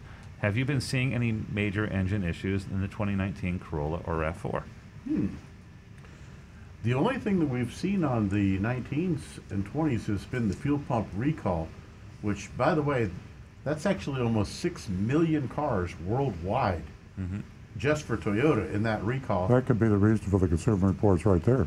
That could certainly do it. Plus, Honda actually has over a million cars worldwide on that same fuel pump recall, and others as well, other manufacturers. But uh, no, I haven't seen any major issues engine-wise on Corolla or Rav, and they're one of the vehicles in Toyota's lineup that I'd recommend above all others. As a matter of fact, uh, 2019, I just bought my wife a brand new Rav4. There you go. Very Well, popular car. I think uh, consumer reports has a detail on that. You could probably uh, go, go in. And, Yeah, I'll dig into it and we can talk about it next week. Um, all right, this is for Earl, anonymous feedback.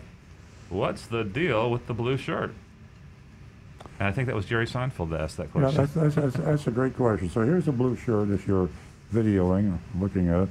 Uh, years ago, when uh, television was in its infancy and uh, commercials were coming along, and color TV, I should say more, uh, uh, when I made a TV commercial back years ago, the TV station told me to wear something. Don't wear this kind of shirt. Don't wear that kind don't, of wear a, shirt. don't wear a pattern. Yeah, and they and they, they said the best shirt to show up on TV was blue. So I started making TV commercials with blue shirts. He threw out all his other shirts. Yeah, and uh, I have a I have a wardrobe, and so it became I, I became identified with my blue shirt. I actually was curious yeah. about that. You have more than one blue shirt, right? Yeah, yeah. On my I think so. on my book, I'm wearing a book cover. I have my blue shirt, and it became so now when I want to be anonymous, He I just don't wear a blue shirt. If I if I go into Publix, I don't wear my blue shirt, and I can go in there and pick up my bread and my milk and get out without being recognized. That's the real reason. Yeah. Whenever you want to go incognito, you put on like a like Yeah. a, the tank top. You know, if, I, if, I, if I go someplace I don't want to see, be seen, like Rachel's, uh, you know, you put on a red shirt. yeah, yeah. Okay. Fly under the radar. Yeah. Uh, here, this is a good one. I mean, it's not a good. It's a mean one, but it's entertaining. Some of your callers appear to have no life. They are bogged down by indecision. You praise them as smart consumers, but they're really neurotic, non-committal ditherers. I have no sympathy for them. That's a mean guy right there, or gal. Come Well, on. that's the reason we have People have anxiety from buying cars. That's, This the, re- why they. that- that's the reason we have anonymous feedback because you, you can be mean and cruel and nasty and get away with it. That's okay. You're being mean. That's not nice to say. These people are Okay. human beings. They're, Yeah, I'm saying there's a lot of anxiety. Uh, I mean, t- car dealers have terrorized people for for a decade, for a century, Yeah. and uh, it's only natural to be a little bit nervous before I, you go. I in. have a question. Is the anonymous feedback an insult for Earl Stewart or a compliment for the consumer?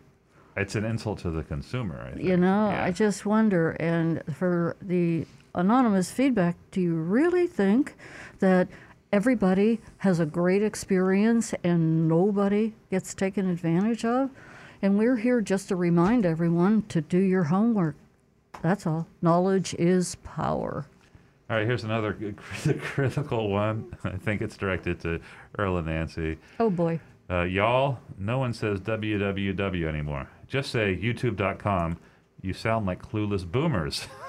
Well, you know, you're absolutely right. We are, we sound are like what? clueless boomers, and, no, and you- no, one you're, of you're pre-boomer. You're not even a you know, boomer. I just finally learned hashtag instead of pound sign, and so I, I finally got pound sign out of my vocabulary, but I'm still doing the www. So, you know, the, the, cut cut an old guy a little slack.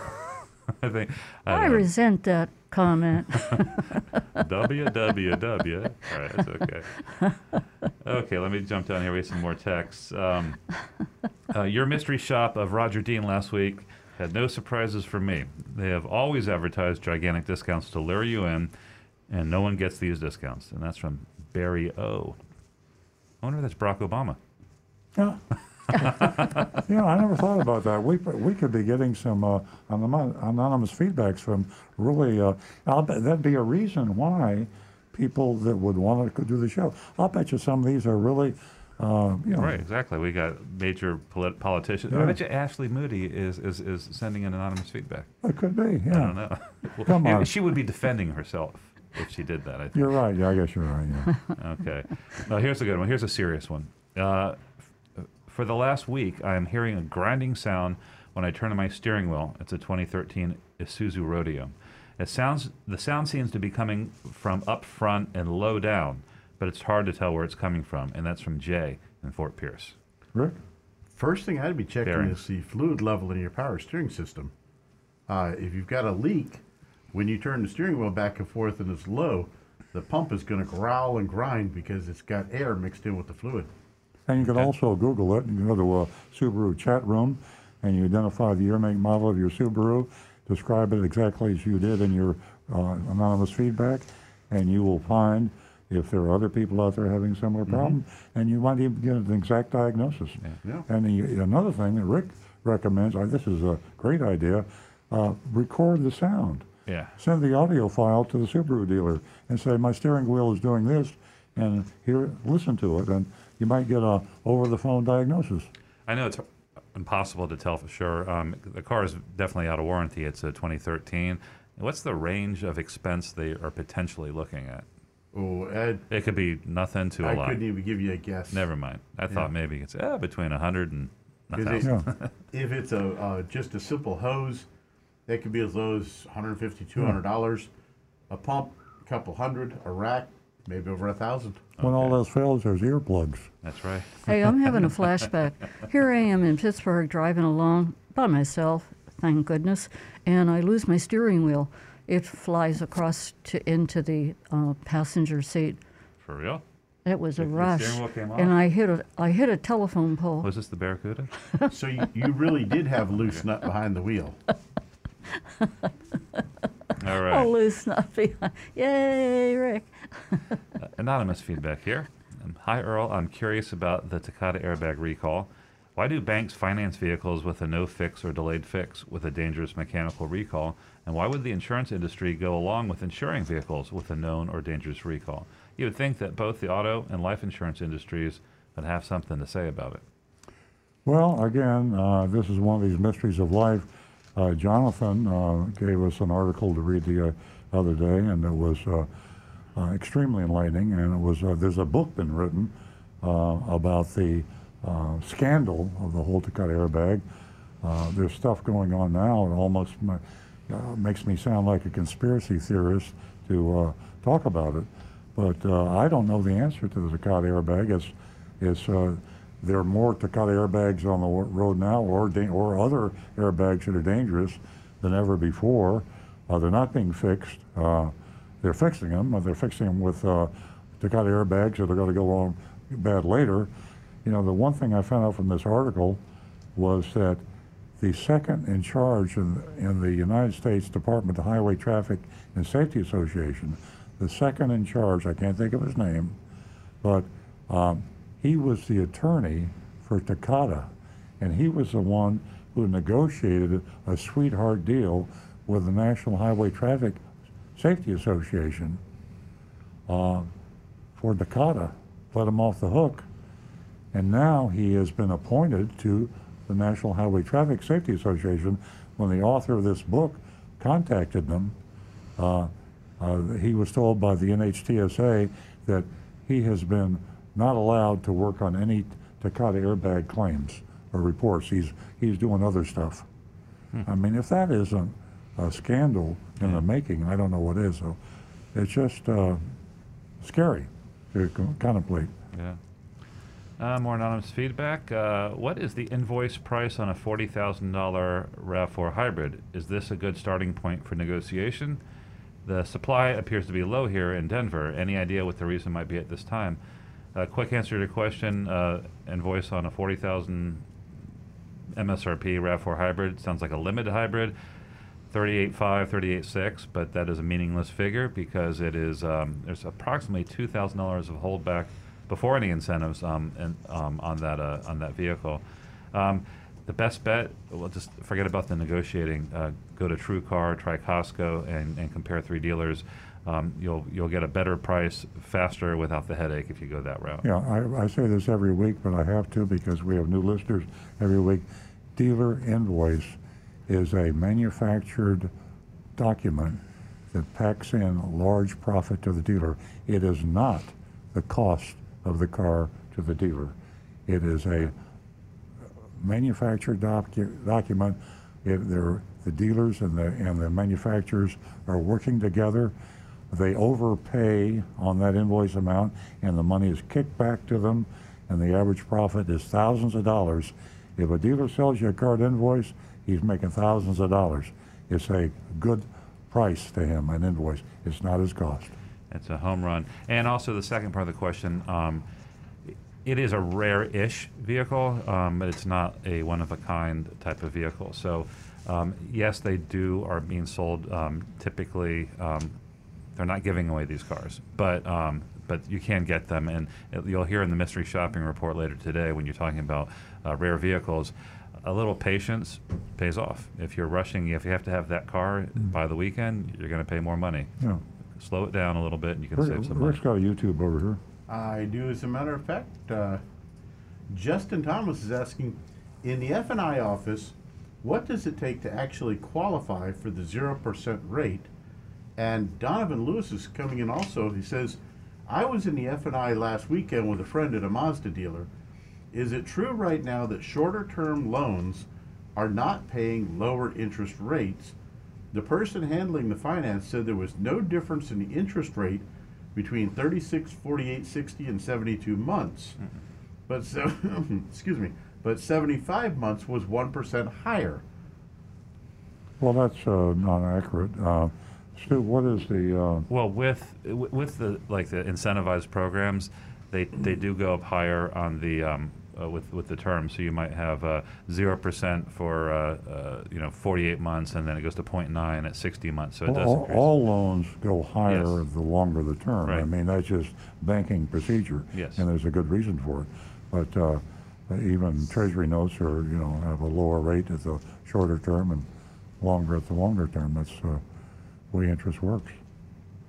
That's right. No, the Well- zero percent um, is if you qualify, you can get the zero percent. Um, so it's not a um, the difference with the uh, like on a lease, the money factor at the rate does go up the lower the credit tier is. What's the beacon score qualification for 0% now? Oh, I think you're going to get that reg- regardless. Well, no, I'm sorry. Uh, six for the top one for the zero percent, you're around 680, and then it, then everything up there you get that. Below that will probably dro- jump up a little Which bit. is about an average. Yeah. Oh, yeah. So most people get it. It's not an ex- it's not an exclusionary thing Yeah. that they put out there to, to disqualify people. Okay, I'm going to interrupt Stu and we're going to go to Frank. He calls us from Jupiter Farms. Good morning, Frank. Well, good morning and uh, happy early Thanksgiving to you all. Thank Thank you. you. Yes. Frank, I'm Um, looking at a picture you just sent me. Yeah, I, did- I thought you'd like that six-figure Mustang. Uh, Ford Mustang for $106,000. That's a Shelby. Yeah, yeah. They they put ten thousand dollars up for the um, market adjustment, which uh, It- you, you you spoke about that before. so- Exactly, and it's it's it's a kind of a. Oh, I just lose my thing. It's in Sharpie that they wrote on this on the window Oh. sticker. I'll, send this to But, um, Jonathan that- so he can show it later. Yeah, that was actually at the dealership that you guys, um, mystery shop several months ago, called um, Sunrise Ford up in Fort Pierce. Yeah. And I had to go to them because I have a 2018 Ford pickup truck, and the battery was dead. Um, interesting, you spoke about batteries earlier in the show. So um, it was just sitting there, and I had called Mullinax several times, three times, and they never got back to me. And so then I went to Sawgrass. They were better and Stewart. But I said, well, you guys had such a high rating, and this will give me a chance to meet Vern, um, your salesperson, in person and and kind of socialize. So I went up there. It was a four plus hour battery check that Ford performs before they're going to give you a free battery under warranty. But it was all covered, so it, it, it paid off. I did meet that salesman, Vernon. Um, truly a gentleman. Um, you had a good mystery shopping report with him.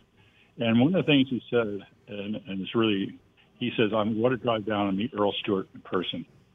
he, he's, he's a man that walks the talk. That's his way of phrasing.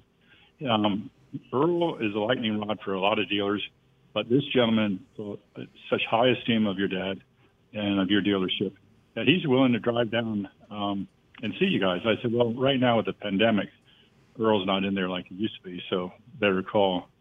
Um, but anyway, he was he was good, and the dealership with their masks were excellent.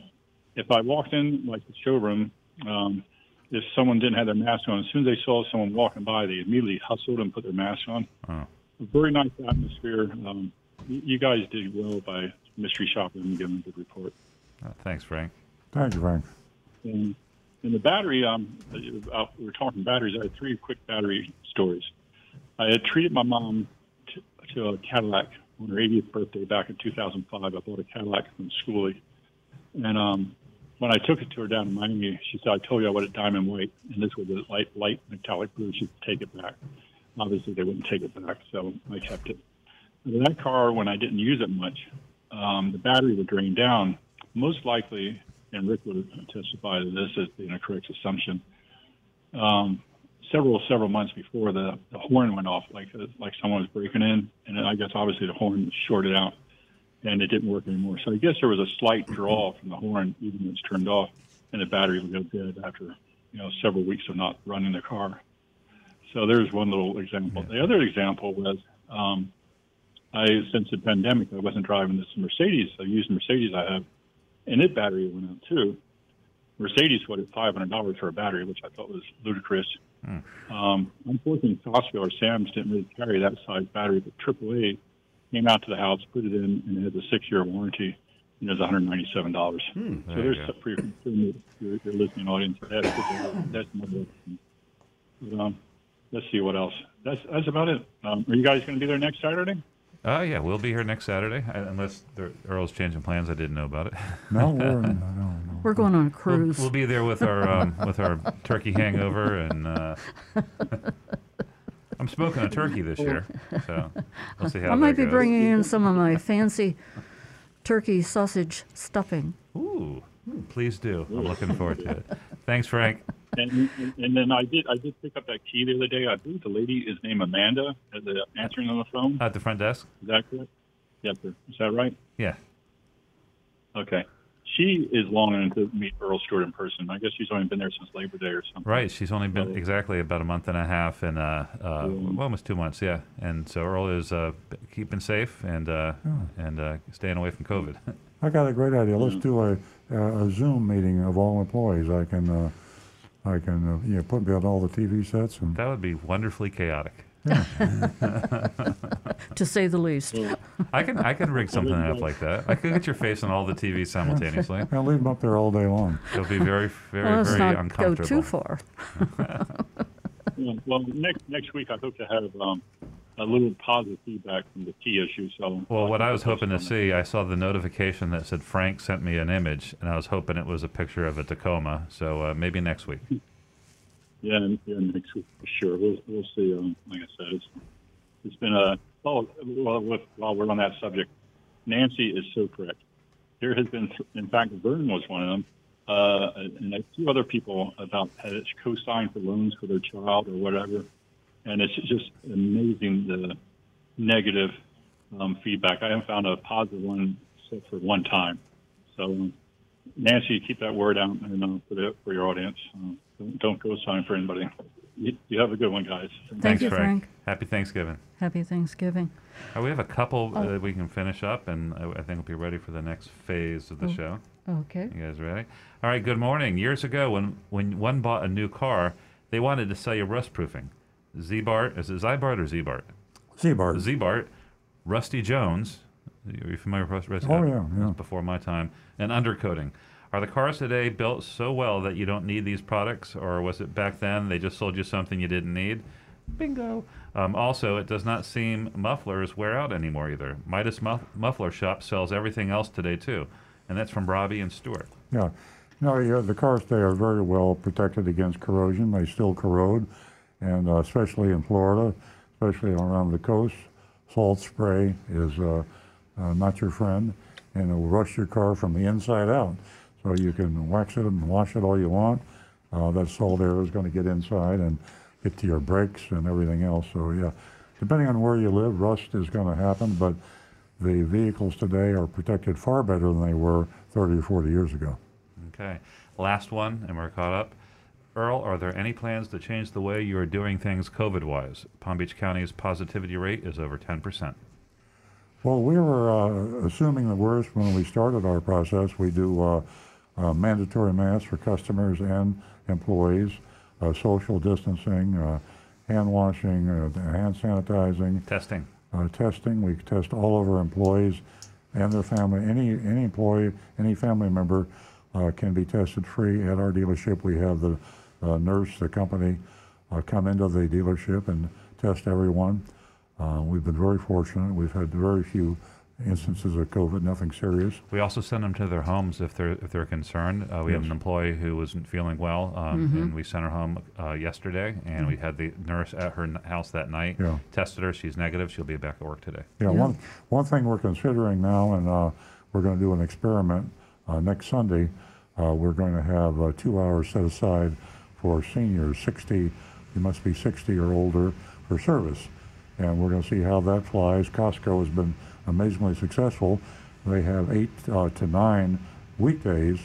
Uh, 60, you must be 60 years of, age or older to go into Costco. So we're copying uh, that, but we're going to do an experiment. We we don't want to inconvenience the people under 60, but there are a lot of seniors out there, and some of you are listening to the show now.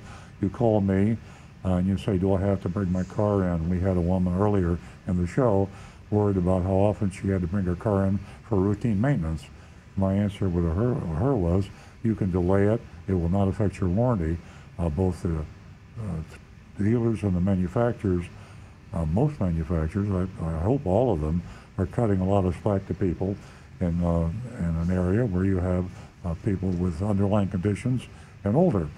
So uh, seniors, uh, seniors will be allowed to come into our dealership on Sunday for two hours. What are the hours that we chose? One to three or something like that. We're doing um, two to five. Two to five. From two to five, three hours on Sunday. See what happens. Yeah. And if a lot of people respond, then we'll expand those hours uh, so you won't feel like you have to come into a crowded dealership with a bunch of uh, millennials who may be uh, um, Yep. inf- Partying at the, at the at the nightclubs. Yeah, exactly. There you go. You know, I got, I got a great feeling about that. I think it's going to be pretty successful. And uh, talk about success. Um, Earl is amazing. Uh, some of these columns that he writes is just uh, phenomenal. And uh, this one, car dealers aren't like McDonald's. They're not all exactly alike. You got to read this That's, one. next, that's next week's column. Actually, I have a correction for you. That came in a little bit too late, um, so it'll be the following week. Oh. We we have uh, another one on. I'll tell you in a second, but uh, that came in a little bit too late. I late. probably have it right here. And by the way, ladies and gentlemen, we get tested every two weeks. Every two weeks. So we're really on this. And if you come into the dealership, you can well, be rest assured that you're, you are in a safe environment. Thank you for that commercial. okay, shall we get to the mystery shopping report? Let's do it. Okay, mystery shop of Palm Beach Toyota. Palm Beach Toyota is on our recommended list. Uh, we have that on our earloncars.com. Recommended and do not buy from this dealer list. They're on the recommended list. They've held that position for several years over the course uh, over the course of maybe a half dozen mystery shops. Our recommendation isn't meant to suggest we wholeheartedly encourage our listeners to buy from them. Remember, we grade on the curve. There are no perfect dealers, and uh, some of them are far from perfect, and some of them that are on the recommended list are far from perfect. But you got to have some place to buy a Honda or a Chevrolet, and if we took them all off. You'd have to go to Georgia to buy a car. Don't want to have to make you do that. Before I go further, I need to remind our listeners that I shy away from mystery shopping Toyota dealers, particularly the only ones my dealership, uh, the ones my dealership competes directly with. I don't want to give the impression I'm attacking my competition to gain an advantage. So, when I do, I'm careful to treat the investigation as a service to the consumers who listen to the show. We call balls and strikes on this show, and we vote on the pass or fail uh, for the dealership we investigated. We're trying to be totally at arm's length and honest with you. In every case with Palm Beach Toyota over the past several years, we've given passing grades because nothing they've done, be it advertising or sales practices, falls outside the mainstream of how car dealers conduct, conduct themselves in South Florida. As a matter of fact, Palm Beach Toyota's way of doing business, as far as we've been able to determine, is relatively tame when we consider some of the wildly aggressive car dealers in our area. Can you say Greco? Can you say Napleton? Yeah, they're in a different category. Exactly. Still, Palm Beach Toyota indisputably engages in anti-consumer behavior. All car dealers uh, do that, and uh, it's reasonably great on the curve.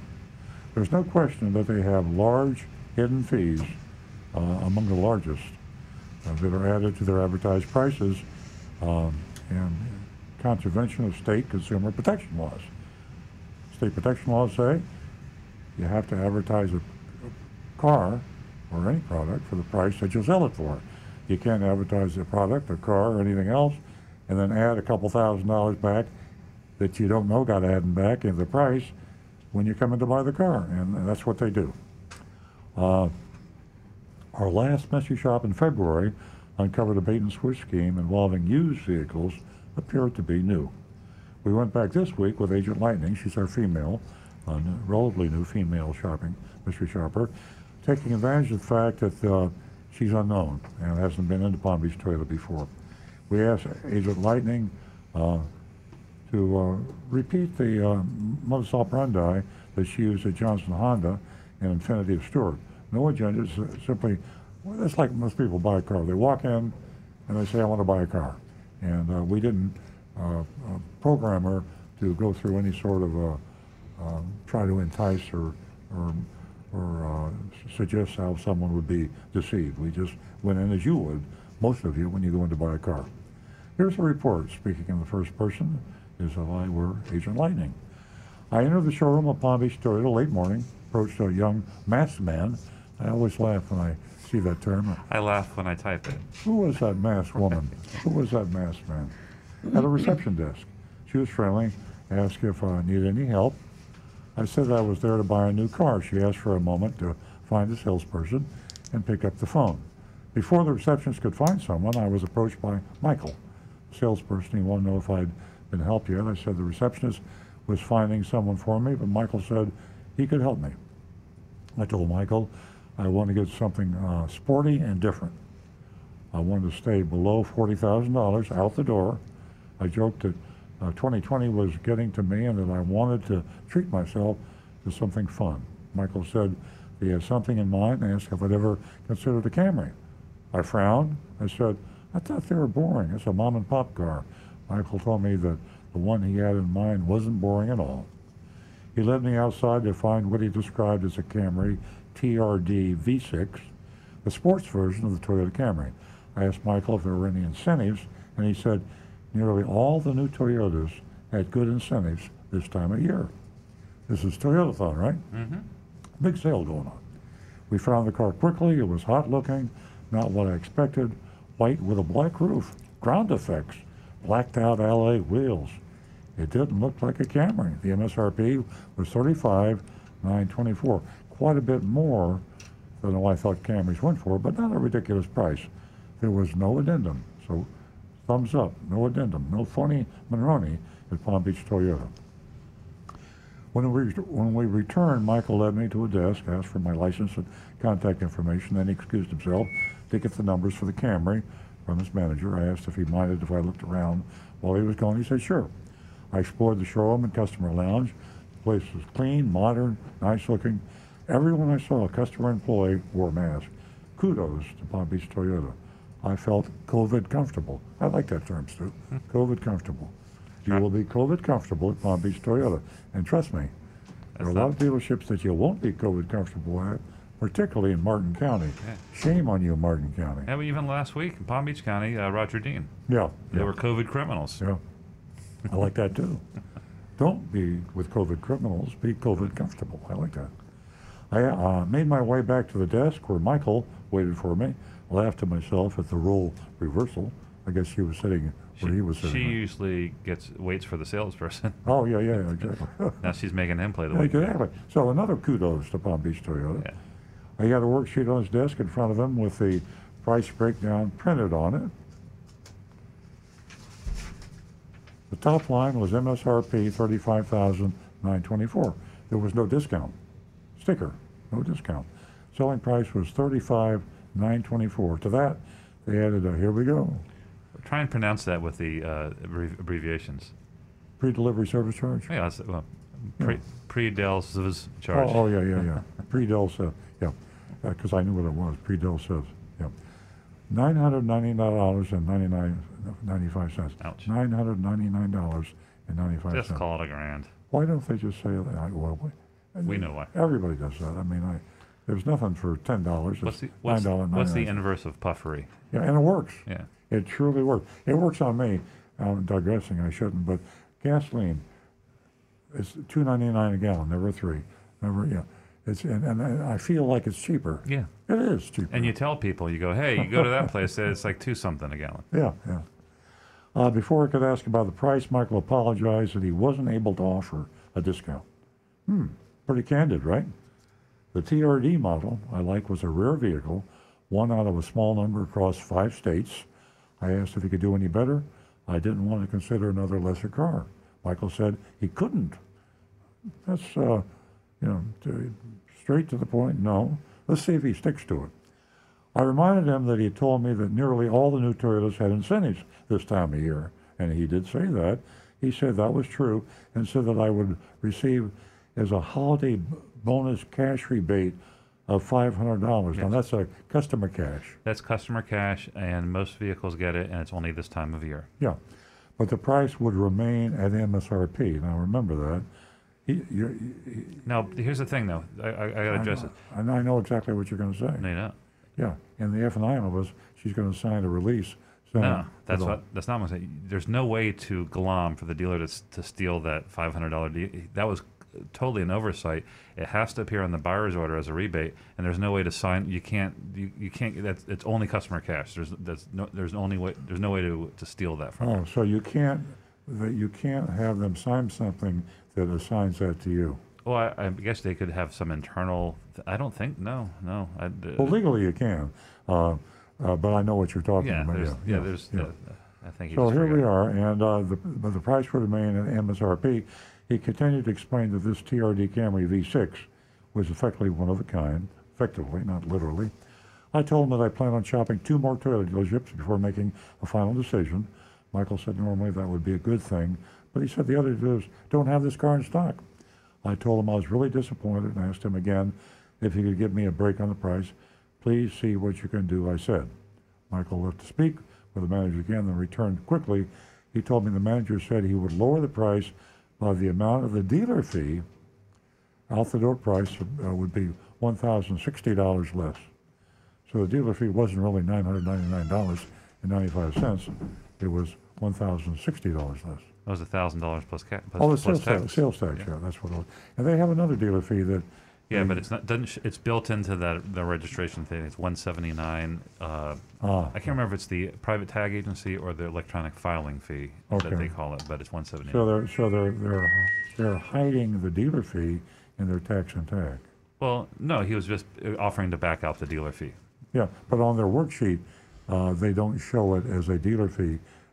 No, on their buyer's order, the last official buyer's order we have from about a year ago, um, it, it's one seventy nine, but on the worksheet, Yeah. it's combined with the registration fee. Yeah, yeah. Okay, uh, Michael uh, walked me out to my car. Uh, he was nice, but he said he highly doubted another dealer would be able to produce his car for me. He said if they could, they would uh, be selling it to me at MSRP also. Michael reminded me that I would be getting four years of free maintenance if I bought from Palm Beach Toyota. He said most Toyota dealerships can only give me two years. Then he said that he hoped to hear from me today. Now, there was another little variance from the truth there. Uh, the uh, Toyota dealers they referred to that uh, will only give them two years, uh, the two years extra that Palm Beach Toyota has is included in a product called Toyo Guard, which is something that's packed on the car by the Southeast Toyota distributor. And that's the two years of, they give the oil changes Yeah. and the, and the uh, two years of free maintenance. So that's four years.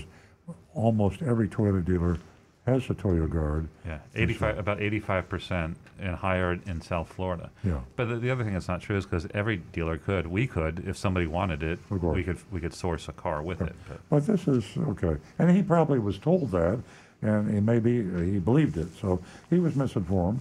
Uh, I don't think he's lying. Um, here's the epilogue. Michael was very straightforward and never appeared to be deceptive. He accurately told Agent Lightning that most uh, Toyotas have incentives now. He was a little late in letting her know about the $500 holiday uh, bonus cash from Toyota, though. Now, technically, Michael didn't do anything wrong, but there's a little more to the incentive stories. The 2021 Camry, ah, has another $500 in dealer cash. So the holiday bonus is customer cash. The $500 that he didn't mention is dealer cash, which can be used either to lower the price or kept by the dealer. And Michael was keeping it for the dealer, and he had no choice. I'm sure his boss told him. So um, that's that's a, thousand dollars that he could have, uh, uh, that Agent Lightning could have had to reduce the price from. well, she was getting the five hundred. He was getting five hundred, we think. Uh, the I- bonus cash, she would have yeah, gotten that. Yeah, yeah, okay. Well, we talked about assigning it to the dealer, and we don't. uh, Well, he but he told her about it, so He he's- did tell her about He said yeah. she's getting it. Yeah, exactly, yeah. Uh, He also said that I'm still going to charge you MSRP, so you, you can interpret that two ways. Uh, I- If I were Michael and I was trying to sell the car, I'd say effectively, you're getting $500 below Yeah. MSRP because you're going to get a check in the mail for $500. He didn't say that. He said you're going to pay MSRP. Uh, Michael was also truthful when he described the availability of the 2021 Camry TRD V6. There's only 40, and there's 180 dealers, so they're like hen's teeth. There are very, very few of those around, and it's justifiable for them to be charging um, a high price, relatively speaking. You know, charging MSRP. There are dealers out there that might even charge over MSRP for a car that's scarce. It's a hot-looking car, uh, very hard to get. Only 40 dealers, uh, 40 and 180 dealers, so you can see why they went for all the money on Yeah. that. If this sale went through, it'd mean a nice profit for Palm Beach Toyota and a nice commission for Michael.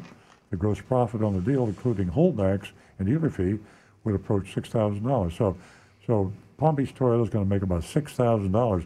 That's a huge profit on a new vehicle. Huge profit, and uh, you don't make that except on very low supply, high demand vehicles, and that's what they were doing, and that's the marketplace. Low supply, high demand, charge money. They didn't charge over sticker, and uh, we do the same thing in my dealership. They absolutely did charge over sticker. Well, they did. yeah, they did. a thousand over a thousand over sticker with Well, their, we deal, don't with, know. the- with their don't- dealer fee. Five, oh, the dealer fee, yeah. Yeah, But he took the dealer fee off. Uh, that, was yeah, the, that was the final offer. I'm sorry, Yeah. they attempted to get a Yeah. thousand over deal. Yeah. Yeah, so but there's, there's more to that though. There's Yeah, yeah, it's a good price here. Um, anyway, um, that's a lot of money, and they're entitled to it. Uh, I was going to say that with the Toyota Supra, we were selling them at our dealership at sticker price. And what was what were we making on those? Oh, uh, four, four and change, Yeah, uh, forty-eight Four hundred thousand dollars. a big fat profit. We did it, but we didn't charge over stickers, what I'm saying. I guess what I'm trying to say is that charging a high price for a car is not a sin. It's, it's, it's the marketplace. It's supply and demand, that's okay. Uh, it's deception that we've come down on Well, there, early there was cars. still a little bit more, and that's the Yeah, point at okay. in the last sentence. I mean, it's not, he Okay. used that that that ex, that uh, that uh, that rule to take advantage. I think. Well, uh, okay. Uh, it could have taken a lot worse advantage. Sure. But uh, this car is effectively one of a kind. Uh, not really. They're under 40. Uh, there are another. There are another 222 on the way in, but they're not here. Uh, Evasion Lightning was willing to wait a few weeks, and that's good advice. Good way to put in the tail of this report. Anytime you're confronted with a high demand, low supply vehicle, just wait. In this case here, in a few weeks, you could have bought it for a lot less. Uh, always wait. Never go in at the beginning of the introduction of a high demand, low supply car. You will typically pay a lot more than Palm Beach Toyota was charging here. You'll pay maybe a thousand, two thousand dollars over. They tried to charge a thousand over, but they discounted it by their dealer fee, so they came down. And that's when she kind of dug her heels in a little bit. Some people might do, might not do that. Uh, Another thing I have to mention quickly here, because we're running out of time, uh, the Toyo Guard that's on the window sticker is like a dealer installed accessory, except it's a distributor installed accessory. There's Toyo Guard on every, to- virtually every Toyota dealer's, 85% Stu said, uh, of Toyota dealers have this on there. They charge you $695. The cost on this is what, $170? Yeah, a li- just a little bit more, but yeah, Two it's- hundred, it's two hundred $200. worth of stuff. And it's something that's packed on the, whether you want it or not. If you, uh, if you ask a Toyota dealer to find you one without Toyo Guard, the Toyo Guard is just paint sealant and BS that you really don't want anyway. Uh, they can find you a vehicle without the Toyo Guard. So now we, uh, we gotta get into the voting, don't we? Yep, we have some grades coming in, and they're they're pretty decent. We have Jonathan in Wellington gives them a C. Over on Facebook, uh, Bob, who's one of our vigilantes, gives him a C plus. Um, Mark, another vigilante, uh, gives B for the salesperson, D for the deceptive dealership, and um, he wants to know who's unwrapping candy near the microphone. I think that's Rick doing a, like a throat drop, maybe. I don't know. I, w- I didn't hear it. Sorry. Um, my grade is um, I'm giving him a, a, a, a B because it was a unique car. Um, I think he did a pretty good job, and for the most part was uh, was pretty honest. Rick? I've got Denzel Thompson with a C. Tim Gilliland, better than most, B minus. Uh, Derek Lopez, a D minus. Dealer fee makes it over sticker. Wayne with a B minus. Mark from St. Louis, a B. Mark Ryan, C. And myself, I'm going to go with a B. Nancy? Okay, I'm going to go with a C, and I'm also going to ask a question about uh, Toyo Guard. Stu, how long has that been put into a Toyota? Uh, well, Toyota, Toyota Guard um, don't have enough time to get into. Would you it. say the 50s? Forever. no? Uh, since the since the '90s for sure. It Um, out, yeah. it's called, it was started out as Polyglycoat. Yeah. Google that, there'll be some interesting, Okay, fun stuff that's on really it. interesting. And uh, never ever forget to negotiate, negotiate, negotiate, and uh, You haven't heard my do grade not yet. buy. My grade is a B plus. I'm going to give them the highest grade. Uh, I think they did a really good job. Yeah. Okay, uh, and do not buy during uh, a high demand, a low supply. That's it. Okay. Happy have a early happy Thanksgiving to everybody. Yes, absolutely. And uh, have a wonderful weekend. Stay safe, everyone. And uh, thank you, Jonathan, for all of your work. He's the mystery man behind the scenes. We will be right back here next week, same time, same station.